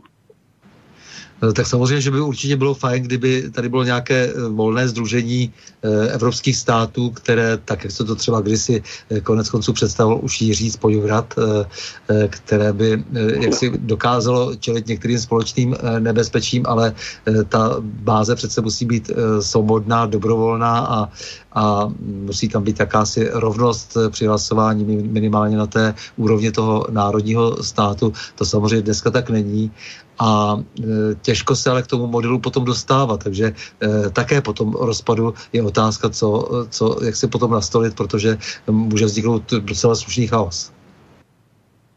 No, e, to já si myslím taky, když si zmínil právě to říkat spoděbrát, tak to je právě ukázka toho, e, že vlastně to je téma věčné a že, e, že všechno je proces a že ty dějiny se furt tak nějak převolají po Simsovce a takže vlastně nám nezbývá říct nic jiného, než, než že už dobře bylo. Co bude dál, tak to asi bude, to budeme i překvapení a já doufám, že ne moc negativně. No. Eh, no, tak samozřejmě, jak jsi říkal, prostě ty, ty, ty bolesti nás eh, čekají, no, protože samozřejmě to, co se teď děje s ekonomikou, nejenom samozřejmě naší, to, my jsme v tom eh, kapka v moři, ale s celou evropskou ekonomikou a s euroamerickou ekonomikou, tak je jasné, že to důsledky mít bude a minimálně to bude znamenat úplnou restrukturalizaci vlastně. Vždyť, jako, vždyť je jasné, že vlastně tím, tím, tím pádem na burzách se objevuje obrovská možnost pro ty velké žraloky, aby skoupili ty malé, tím pádem získali zase nějakou větší moc. Samozřejmě o to větší budou ty síly potom otředivé. To se, to, tomu se taky nedá, nedá vyhnout. A zároveň je vidět, že, že se směřuje zase k nějaké fragmentaci, to znamená k národním státům minimálně. Ale, no, protože, si... protože ano, bude růst více příznivců států než těch firm, to znamená, budou posilovat stát v smyslu, a budou, ano, přesně tak, dojde ty fragmentaci, k čemu už dochází. Názorově. K tomu, do, k tomu dochází, ale je tady jedno velké nebezpečí, protože na tohle na všechno budou potřeba eh, prostředky a e, ty se budou teď půjčovat a budou se půjčovat za nějakých podmínek. Já bych tady uvedl jeden velmi e, vlastně šílený příklad. Teď, já nevím, jestli sleduješ, e, co se děje v těchto dnech na Ukrajině, ale pan prezident postavil dnes, dnes probíhá velká diskuze, díval jsem se na přímý přenos v, v Vrchovné radě v parlamentu eh, probíhá velká diskuze o eh, jeho dvou návrzích. Eh, jeden se týká bank a ten druhý, daleko zásadnější, se týká volného prodeje ukrajinské půdy. To znamená, to znamená výprodej Ukrajiny, toho nejcennějšího, co Ukrajina má, té černozemě. A e, to proto, že Mezinárodní měnový fond e, mu přislíbil 10 miliard dolarů půjčku, e, když prakticky prodá zem. Když tedy přijmou dnes ten zákon o, o tom trhu, trhu s půdou. No a on prohlásil, že prostě buď teda dojde k bankrotu Ukrajiny, že jako nevidí jinou možnost, anebo že přejmou tento zákon. Takže teď v těchto hodinách probíhá vlastně tahle ta šílená debata, která je doprovázena e, spoustou e, glos, komentů, kdy e, lidé jak si vybízejí vládu, teda jestli, jestli, jestli už zašla takhle daleko, tak ať prodá třeba ještě i jejich orgány. No, ale eh, bohužel, já, tak takhle, já si myslím, ale, že to úplně takhle eh, nefunguje, že ta představa těch, kteří eh, to chtějí, se bude mít stejně tím, jak to skutečně dopadne, protože já jsem kdysi řešil, to je tak, jen tak zase kuriozní případ. Já jsem si řešil, kdo vlastně, eh, kdo, komu vlastně patří fotbalový klub. Jo. Ten fotbalový klub má vždycky nějakého vlastníka. Někdy je, někdy je, je země, kde, eh, kde se ten fotbal hraje a někdy ten vlastník je úplně mimo. A hm, viděl jsem třeba při některých, některých klubů, kde se protestovalo, jak to, že to mohli prodat do Slo- na Slovensko, třeba Spartu a tak dále. A ukazuje se, že, že vlastně ten fotbalový klub e, patří divákům. Ať kde chce, ať chce, kdo chce, ať si kdo chce, to chce říkat. No a ty, kteří tam chodí. Čili já si myslím, že i když se prodá půda když to vezmu trošku analogicky, e, a je to možná kacívská myšlenka příliš, ale když se proda, bude prodávat e, na Ukrajině, tak ve finále stejně ten jí nikdo neodnese, do jiného státu, bude na té Ukrajině a nakonec vždycky tam bude ta hrozba, že ty lidé, ty lidé kteří tam žijí, že nějakým způsobem e, to budou brát za svou, ať už buď, buď to násilně nebo nenásilně. No. To je taková představa, řekl, moc filozofická. No, eh, já jenom jako samozřejmě to říkám v souvislosti s tím, že eh, se tady chystají nejrůznější plány, přece eh, Green Deal, jak si ten, ten nám hrozí, to, to znamená, jiný, že, že obrovské prostředky se uvolní na jakousi chiméru, což zavání tím, že bude třeba samozřejmě dotovat z našich prostředků opět velké nadnárodní korporace, velké molochy, které nám eh, zařídí, jak slibují eh, ráj na zemi, kdy tedy budeme dýchat čistý vzduch, ale možná to tady bude už bez lidí, eh, protože se nebude mít jak kdo uživit. Slibují nám tady elektromobily, aniž by byly vymyšlené zdroje elektrické energie a spoustu jiných nesmyslů zcela evidentních pro každého, kdo uvažuje logicky a přesto neustále s naprostou vážností je, je ten projekt diskutován. To znamená, že vlastně tady odezní co si starého, co si tady zruší a nastoupí nějaká éra e, robotů a e, automatizace, která tolik nebude potřebovat lidí, e, čistého ovzduší a čisté planety a všechno tohleto ostatní, bez ohledu na jakoukoliv logiku zmizí. No ale to já si myslím, že jeden z pozitivních dopadů e, tohoto šílenství kolem této epidemie může být právě to, že se změní názory na tyhle ty ekoteroristické nápady a návrhy, e, které nejsou logicky opřeny vlastně o nic a zdůvodněny vůbec jako bez argumentů. To si myslím, že může být pozitivní vliv, že na to nebudou peníze. Mm-hmm. No a e, jak vidíš nějakou trošku větší dejme tomu politickou samostatnost, to je sice přehnané, ale, ale přece jenom jako trošku eh, navýšení sebevědomí ve střední Evropě. Eh, jak to tady vlastně ty vidíš třeba s V4, v případě s podobnými takovými projekty, sám si hovořil o Rakousko-Uhersku, zdá se, že stále země, i když jsou rozrůzněny jazykově, země toho původního Rakousko-Uherska k sobě nějakým způsobem inklinují, dokonce se, se zdá, že Eh, vlastně se tady zdědila společná infrastruktura eh, a eh, v současnosti se určitě až zase tak jako tolik nezměnila, takže i svým způsobem může být komunikačně tohoto území zajímavé. Může být zajímavé, ale já v, této, v těchto otázkách jsem e, velmi skeptický, bohužel, protože e, Česká republika je strašně malý národ uprostřed, e, uprostřed e, Eh, Evropy. Eh, můj táta vždycky říkal, že takovýto národ může v dobách těžkých přežít jenom za dvou, eh, za splnění dvou podmínek, že jedna polovina národa kolaboruje a druhá je v odboji. A čím víc takhle ten svět jsem viděl za těch 60 let, to mě, tak se mi zdá, že to, to té České republice e, prostě platí. My vždycky budeme pod tlakem nějaké velmoci, která tady bude mít sféry vlivu a těžko budeme rozhodovat, ať si to budeme myslet svobodně. Eh, o tom není pochyb, že na nás speciálně eh, bude mít geopolitika obrovský vliv a že my musíme se snažit vycházet s velmocemi, seč to jde, pokud to jenom trochu jde. Eh, myslím si, že tady je vždycky nebezpečná ta jednosměrnost, že spíš na to bychom si asi měli dát pozor, abychom se pořád tak, ta tady bohužel z jedné strany na druhou. No, no? jednosměrnost a tady bohužel jít čím dál tím víc cítím. No. Mm. Takže takové... Jak jsem řekl, je mi 60 let. Mm. No, je mi 60 let, 30 let jsem žil v komunismu, že za tu dobu, když jsem říkal svůj názor, tak jsem byl pod vlivem e, amerických dezinformačních centrál a hlasu Ameriky a teď najednou zjišťuji, že když říkám svůj názor po těch druhých 30 let, tak jsem zase pod vlivem ruských serverů. No, tak, e, tak je to takový přepolování a Nevím, to, máme, to, to máme, Igore, úplně stejně. Ale úplně stejně. a protože se ten 60. to sešlo, že to je akorát. Protože se ten 60. ročník tak jako, jako sedí úplně všechno, co jsi řekl. no. Ne, tak eh, mně jde o to, že samozřejmě je to velmi těžké, abychom eh, byli schopni dělat nějakou vyváženou eh, politiku s tak malým zázemím, které máme, ale nicméně přece jenom jako by v tom trošku větší chytristika měla být. No a já, mně se zdá, že právě ta zahraniční politika, která je dnes tak důležitá, tak u nás téměř chybí.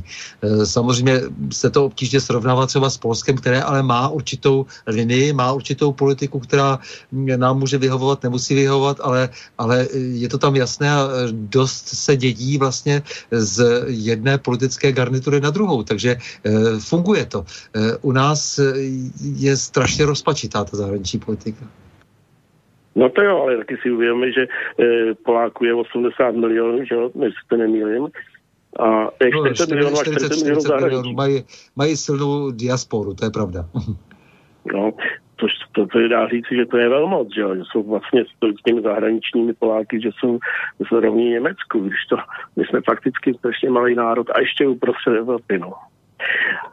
Tak no, ale je, to, je to, jsou tady určité představy, které nám tady maluje třeba pan eh, Friedman, eh, který, který říká prostě, že tady má, máme vytvořit tedy konečně už to trojmoří a tak dále. Samozřejmě zase už se v té pozici dominantně vidí právě ono Polsko, které zase nebylo tak úplně eh, součástí toho rakousko-uherského prostoru, takže je to, je to velmi komplikované, s kým vlastně bychom se tady měli domlouvat, ale, ale ta poptávka tady je, to je, to je vidět. Rakousko má pocit, že by se mělo zmoci také si vůdčí uh, role. Itálie uh, inklinuje do určité míry také k té komunikaci se střední Evropou více než kdy jindy. Tak, takže zdá se, že tady nějaké resentimenty jsou a, a není to tak slabé, jak by se dalo říci při naší společenské zapomnětlivosti by mohlo být. Ne, tak určitě a zaplať pámu, protože jinak, kdyby to nebylo, tak jsme mrtví, tak už neexistuje, ale e, takže to tady bude vždycky a jenom e, já jsem trošku skeptický, jinak prostě jsem předpraven fandit e, řadě věcím, které se třeba objeví jako reálné. No. Jako je, je, je pravda, že eh, jak jsi, jak jsi mluvil o tom, eh, jak říkal tvůj tatínek, že eh, Češi fungovali, protože polovina byla v a polovina kolaborovala, nebo že by to tak bylo ideální, tak je pravda, že se říká, že v tom máme určité know-how, nevím, jestli na to mám být hrdý. No tak určitě máme, protože jsou podobné, podobné příklady z Evropy, kde ty národy vlastně eh, úplně zanikly. Že jo? Eh, v Německu, jak se jmenoval ty, ně, ty slovanský národ, teď si nemůžu vzpomenout. Eh, Lužičí srbové třeba. Lužičí srbové, no tak ty zanikly, že jo. No, ještě jich zbývá tady ještě, ještě pár eh, v horní, v horní Lužici, ale dolní Lužice je zcela poněmčená. V té horní Lužici už je to asi 12 vesnic dohromady v podstatě, které si udržují a ještě e, za štědré dotace, protože ta e, saská vláda si přeje, aby tam byly, ale oni se většinou žení a vdávají e, většinou no. často někam k Rýnu a tak, takže, takže tam mizí opravdu ta kultura. Ale tady je pravda, že zůstala taková ta šipka do toho eh, německého prostředí, eh, vlastně vitálně se eh, udržela díky národnímu obrození, nebo respektive se obnovilo vlastně nějaké klima, které se dá říct, že nás nějak charakterizuje asi. Jaký máš vztah k národu, k vlastenectví? Čím je pro tebe ten národ nejvíc charakterizovaný? No, tak určitě svou historii. Nejlépe on, ten národ je, je, je charakterizovaný vlastně svojí historií, jazykem, snahami, ať úspěšnými či neúspěšnými minulosti a díky tomu vytříbení docela zajímavé charaktery, které se v Čechách a jinde najdou jako jsou i třeba eh, schopní lidé, schopnosti improvizovat a tak dále. Eh, to jsme v tomto smyslu bezkonkurenční, se myslí na světě. Eh, to no ale i to, i, to, že, že vlastně ten, ten jazyk se vlastně obnovil v naprosto německém prostředí, tak to, to asi byla nějaká síla, která, která dejme tomu, položila základy tomu modernímu uvažování o čerství. Teď, když vidím zase tu skepsi části takzvaných elit, které mají pocit, že všechno české malé a nezajímavé a někde tam za horama je to mnohem lepší a zajímavější a stojí za to se jaksi tam spíše odstěhovat a, splynout nebo, nebo zapomenout. Často jsou teda jako brzo vyučeni, že jo, někteří z nich, ale, ale taková, taková atmosféra tady je. No jo, ale to, to já samozřejmě nezdílím, to je, to je atmosféra těch, kteří označují nás jako Čecháčky. Určitě, kdyby se vzali úspěšní lidé, tak procento úspěšných lidí eh, ve světě je jedno z největších z České republiky, jako na počet obyvatel. To je evidentní, ať už myslím sportovce, vědce, Mm-hmm. Já vždycky říkám, jako, že ten, ten jazyk, že se tady udržel a e, který si máme udržet a jsme povinni e, vlastně si ho udržet, tak ten jasně nás e, charakterizuje. Tam si myslím, že je to zjevné, že to je jasná originalita. Ten typicky západoslovanský a nejstarší jazyk, eh, který měl nejstarší vlastně svoji eh, gramatiku, tak vytvořil nějaké, eh, nějaké milie a nějaký způsob uvažování, to určitě. A pak to jsou hranice. Hranice, které zůstaly prakticky po staletí téměř nezměněny, spíše se zmenšila ta, zmenšilo to území národní. No. no určitě, a to je právě ta historie, že jsme oceleni těma šarvátkama, který se tady přehnali ze všech stran, e, to, e, čili v, v podstatě to, že jsme si to udrželi, to je právě vidět v tom síla toho ducha toho národa, no. Proto se vlastně ne. No a co Slovensko? Slovensko se od nás oddělilo, my jsme se rozdělili. Dneska Svobodný vysílač je vlastně jakým projektem, kdy se snažíme trošku tak jakoby e, naznačovat, že k sobě patříme rozhodně blíže e, než kdokoliv jiný ve střední Evropě a e, snažíme se jak si vytvářet zpátky takovou tu atmosféru, kdy jsme byli spolu a e, kdy jsme si v lepších dobách i docela slušně rozuměli. Tak samozřejmě. My jsme začínali náš rozhovor mým dědom, který bojoval na Sibiři v rámci legí a to byli ne Češi, ale Čechoslováci. Mm-hmm.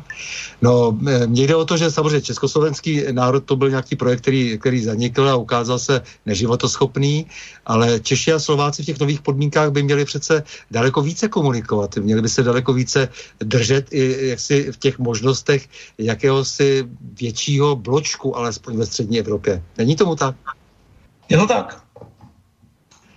Jo, protože já mám takový pocit, eh, že eh, trošku eh, jako se míme, že se snažíme, usilujeme o ty velké cíle, ať jsme tedy dva malé národy a usilujeme vždycky o to sebe prosazení se někde u nějakých velkých mocných zpravidla na západ od nás a zapomínáme, že jsme si přece jenom trošku souzeni kulturně a historicky.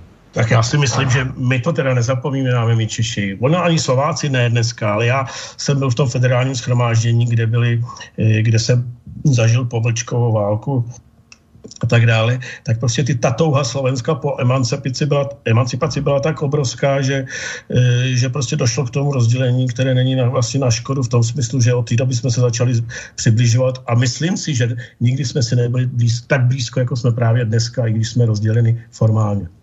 No to je můj názor. Myslím, že by se proto mělo dělat víc. Myslím si, že i na té politické úrovni toho, toho neděláme tolik, kolik bychom měli. Eh, mě docela vadily ty rozpory právě v té V4 eh, ve vztahu k Evropské unii, kdy jsme nedokázali eh, dobře sladit postoje Prahy a Bratislavy. To, to, tam si myslím, že jsou obrovské možnosti ještě.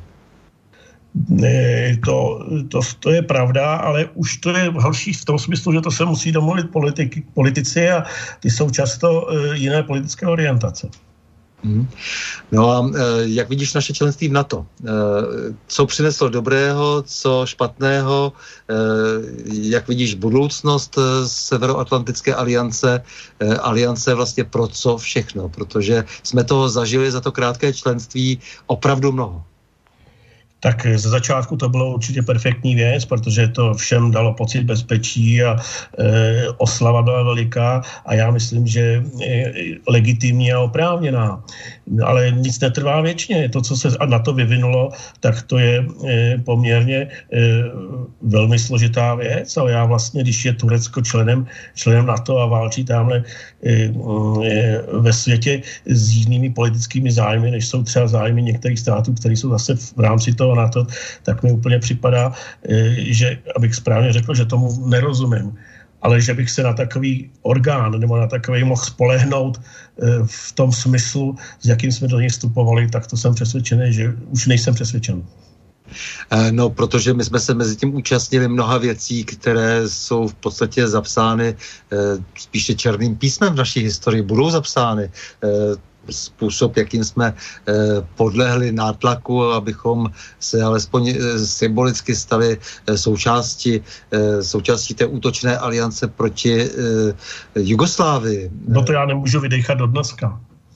Jo, to, že jsme potom dokonce formálně právně uznali samostatnost Kosova a vlastně ukradli tak uh, území, uh, které vlastně bylo kdysi srdcem uh, Srbska, Velkého Srbska, které vlastně představuje pro Srbsko právě to, co pro nás jaksi některé historické souvislosti sahající k prvním přemyslovcům.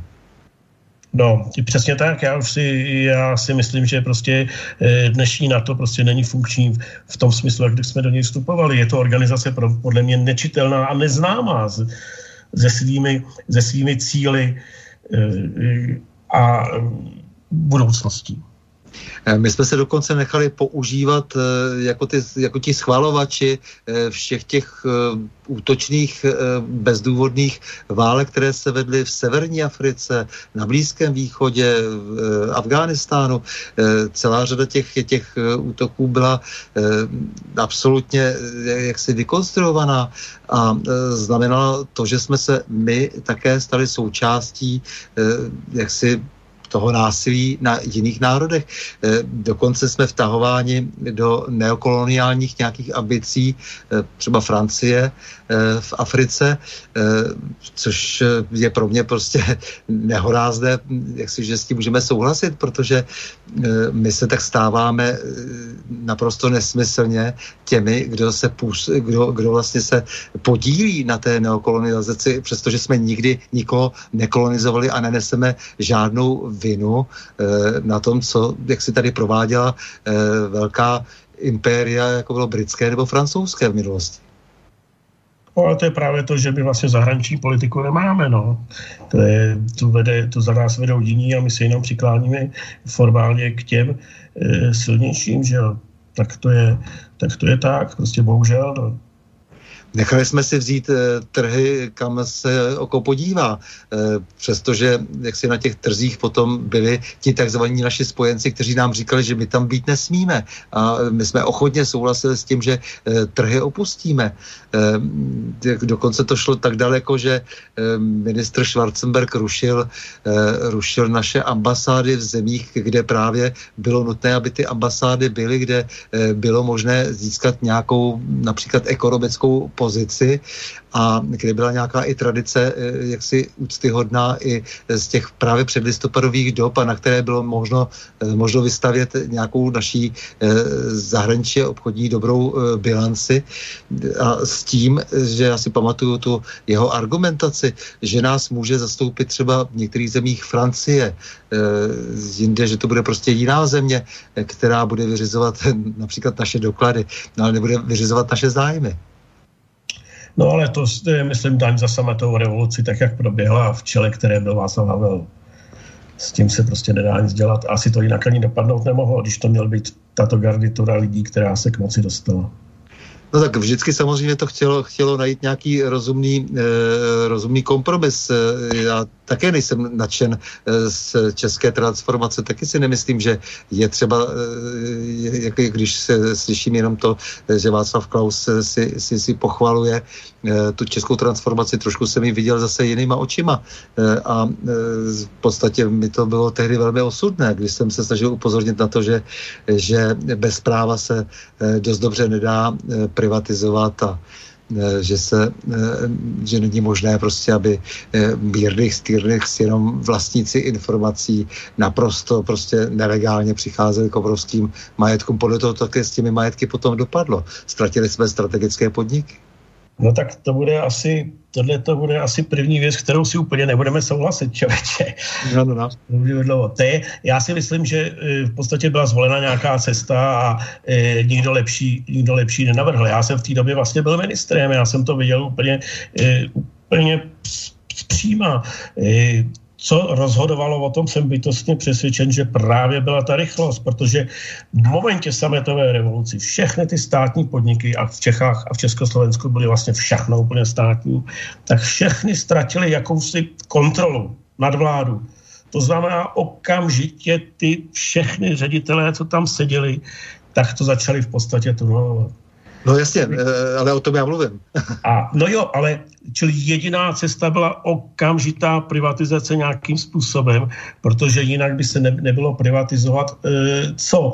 A ti, co, čekají, co říkají, že, že se to mělo právně zvládnout, tak na to mám argument, že ještě 30 let po privatizaci se upravují zákony, jak by to mělo být, ty akciové společnosti. Jo. Takže to, teprve, teprve asi před 15 lety byl schválen zákon, že například si podnik nemůže koupit ten, který si tam za peníze, který si tam někdo půjčí a podobně. Jo. Takže to je, e, to je velmi jako e, složitá otázka, ale fakt nevím, jak by to mohlo, jak by to mohlo být líp, protože to, kdyby nebyla ta rychlost, tak nebylo co privatizovat. Eh, jak se díváš na taková slova, jako je třeba zestátnění, znárodnění, vyvlastnění eh, nebo reprivatizace? U té reprivatizace, o té, o té já hovořím v souvislosti třeba s médií, protože stát by neměl mít média soukromá na mě napadá prostě třeba Bakalovo impérium, kde už jako by bylo na čase občas uvažovat o takovýchto prostředcích obrany. Eh, co si o těch slovech myslíš? Protože ta slova mají svoje místo v právním řádu. Samozřejmě, že jsme o těch eh, slovech nechtěli toho mnoho slyšet po eh, převratu, ale ta slova by se měla do slovníku zpátky vrátit. Není zapotřebí také občas něco zpátky znárodnit nebo, nebo alespoň vyvlastnit toho, kdo se chová tak, jak se chová, když už není schopen ten stát účinně třeba v případě OKD, bytu pan Bakala a celé řady dalších jeho nehorázností není schopen vůbec eh, kloudně jednat? No, já bych s tím strašně, byl hr, strašně opatrný. A jedině, kde bych to uvažoval, je v případě strategických věcí. Určitě, když někdo, nějaká obec, jako tehdy Praha, prodávala vodu Italům, tak to je prostě nesmyslná věc, to by se privatizovat nemělo. Ale strategické věci eh, určitě mm, tam to slova mají eh, význam, ale jinak by byl hodně opatrný, protože přeci jenom zase nic lepšího není, než to soukromé vlastnictví, že pan Bakala se chová eh, chová příšerným způsobem a to se musí prostě podle mého názoru jít nějak jinak. No. Eh, jde mi taky o to samozřejmě, že nerostné suroviny vůbec obecně, eh, to je, to je obrovská otázka. Jako jestli, Strategická mají... věc, jasně eh, nerostné suroviny podle mého soudu, ale to opravdu od kamene, dřeva až po, až po uhlí mají být samozřejmě tvrdě pod kontrolou státu. Já si nemůžu pomoct, protože člověk takové, takové suroviny nevymyslel.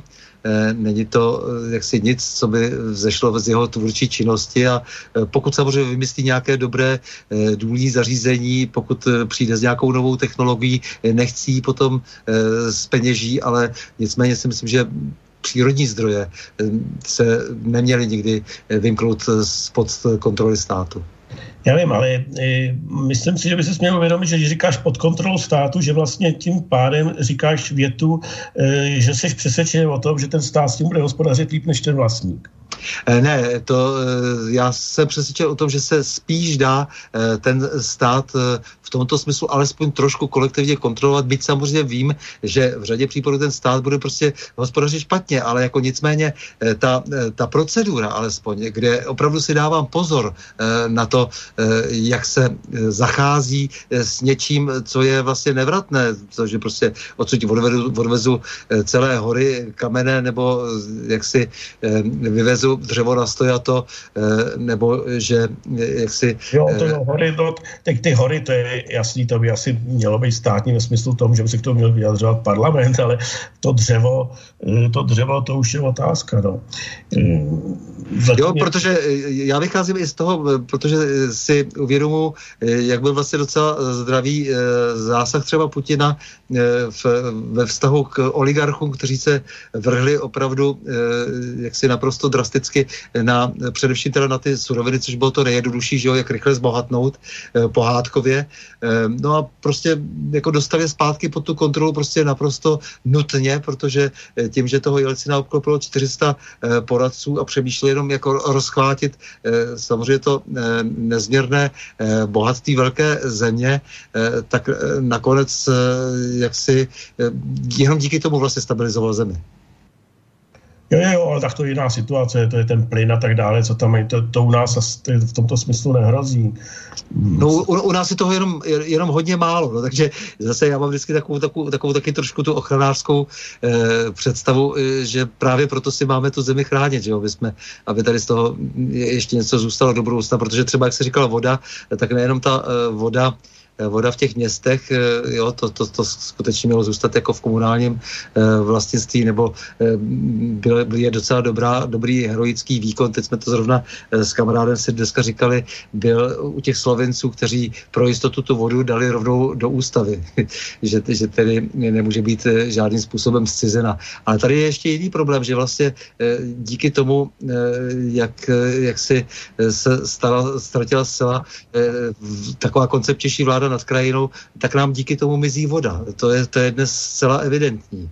Eh, díky tomu, jak se ta krajina vlastně, jak se k ní chováme, že jsou tady obrovské najednou holiny, kůrovec, nikdo není schopen zasáhnout, že se převáží i s kůrou, kůrovec se rozváží do celé země, o tady je nějaké desatero starých, eh, starých eh, lesníků, kteří vědí přesně, co se má krok, po kroku udělat, ale místo toho nám tady aktivisti rozhasili jaksi staré lesnické postupy a vlastně zavinili všichni ti bursíkovci to obrovské přemnožení kůrovce, eh, no a zároveň prostě do toho samozřejmě už jdou zase jako ty, ty eh, další touhy jako, jako těch různých vlastníků, kteří chtějí potom skoupit zase ty, eh, to, to, to, to vytěžené, ty, ty vytěžené plochy lesní a tak dále, tak dále. Jo, za, s, s rukou v ruce s tím zase vodohospodáři vědí, že, nám, že se nám teda vypaří z vody, z krajiny voda, tak to jsou přece jenom věci asi, kde je třeba být velmi, velmi koncepční Eh, nadhled. Jo, to se řekl správně, ale nicméně právě si uvědom, že ať jsou ty lesy státní nebo soukromí, tak je likvidují jako teroristi. No ne, jako to, to já uznávám, jako já se obávám, že jsou dokonce jenom tím nástrojem a proto mě vadí, že vůči těmhle lidem jako tady není tvrdý postup, takže ona je to směsice eh, mnoha takových kroků, které jednou musí být státní, po druhé musí být jaksi zainteresován řádě třeba ten, eh, ten i privátní vlastník, ale nicméně v současnosti prostě jako bychom to úplně pustili, což mě děsí. No ale pustili jsme to ekoteroristům, jinak tam, kde kůrovec, eh, tam, kde kůrovec není, tak eh, já nemám pocit, že by nějak ty lesy byly až na nějaký možná excesy někde, že by eh, byla situace horší, než bývala dřív. Naopak v řadě případů mám dokonce konkrétní případy, kdy to je lepší, než, než to bývalo. Tak zrovna v těch lesích bych asi s tebou nesouhlasil, ale v těch nerostech a v tom bohatství to určitě jo. Tak těmhle se určitě ještě vrátíme, jako je tady, jsou tady docela početné skupiny, které si myslí přes, přesně něco jiného, ale jsou to ti staří profesionálové, nejsou to... Tak já to nerozumím, jasně, to já, no, já zase na, to... Ne, ne, ne, ne, na, na, naopak ty, ty, ty, jsou zoufalí a mají pocit, že prostě přijdeme teď o polovinu lesů, eh, což samozřejmě zase má právě ty vodohospodářské důsledky, že, jo, že ty vody při, lesy přitahují tu vodu a tak dále, a tak dále. Ale to je, to je, nechme to na odborníky teď, k tomu se určitě k tomu, tomu tématu ještě, ještě moc krát eh, vrátíme. No. No, takže vzali jsme to tak eh, celém světem. Eh, mě samozřejmě... spolu dvě a půl hodiny už. Jo, dvě a půl, ne, dvě hodiny, jenom dvě hodiny. Dvě hodiny vlastně, dvě. Ale e, mě hlavně zajímala samozřejmě tvoje reakce na, ten, na, to, na, na tu situaci kolem toho koronaviru, protože tam se opravdu střetávají, e, střetává naše budoucnost vlastně, řekl bych, jako úplně kruciálně e, s momentálními, e, možná někdy objektivními zjištěními, ale dost často spíš pocity a zároveň e, do toho, e, jak si někdy sice jenom e, tak nějak spontánně, ale zároveň někdy i cítím, že zlovolně se tady objevuje snaha omezit naše práva a svobody a v podstatě nás stále více zotročovat. No tak proto mě zajímá ta celá ta kauza s tou pandémií, protože si myslím, že tady je strašná spousta sekundárních důsledků, které, se kterými budeme mít do budoucna obrovské potíže. No a to musí být hodně na pozoru a všich, všichni, kteří to zajímají, musí být hodně na pozoru, eh, aby se to právě nedělo. Jinak, že se budou dít věci, o kterých dneska nevíme, to je téměř jistý. Mm-hmm. No tak já ti, eh, milý Igore, moc děkuji za rozhovor, zejména teda za to eh, tvoje právě srovnání, hodnocení těch eh, současných třeba politických událostí a těch kroků i konkrétních politiků nebo kroků, nekroků. Jo, ten tvůj systémový pohled je určitě cený a myslím, že bys měl ještě do těch věcí nějakým způsobem se pokusit vnést svoji zkušenost, protože, jak říkáš, byl jsi vlastně první nebo v takové pozici silné, jsi byl jako jeden z prvních vlastně u té eh, první velké katastrofy, která se tady odehrála. No a teď nám tady hrozí že zřejmě katastrofa mnohem větších rozměrů, nebo určitě. A eh, chybí tady asi praktické zkušenosti. No, uvidíme, ale zatím už to spíš přenechávám těm mladším. Jak já taky děkuji za ten rozhovor, akorát bohužel ten začátek byl s takovou ozvěnou, že jsem moc neslyšel, co povídám, ale jinak to bylo dobré. Tak, tak si to někdy zase zopakujeme. Dobře. Jo, takže jo. Eh, takže měj se moc hezky naslyšenou, naviděnou, nasledanou. A schle, ahoj. S vámi, milí posluchači, se také loučím a to s přáním mějme se rádi, buďme svobodní, zpříjmení, nevěšme hlavu. Stojíme při svých bližních i národech. Nepřátel se nelekejme a na množství nehleďme. Pořadu na Prahu změn se uslyšíme opět za týden v pondělí 6. dubna v obvyklých 20 hodin a 30 minut. Naslyšenou a do počutě.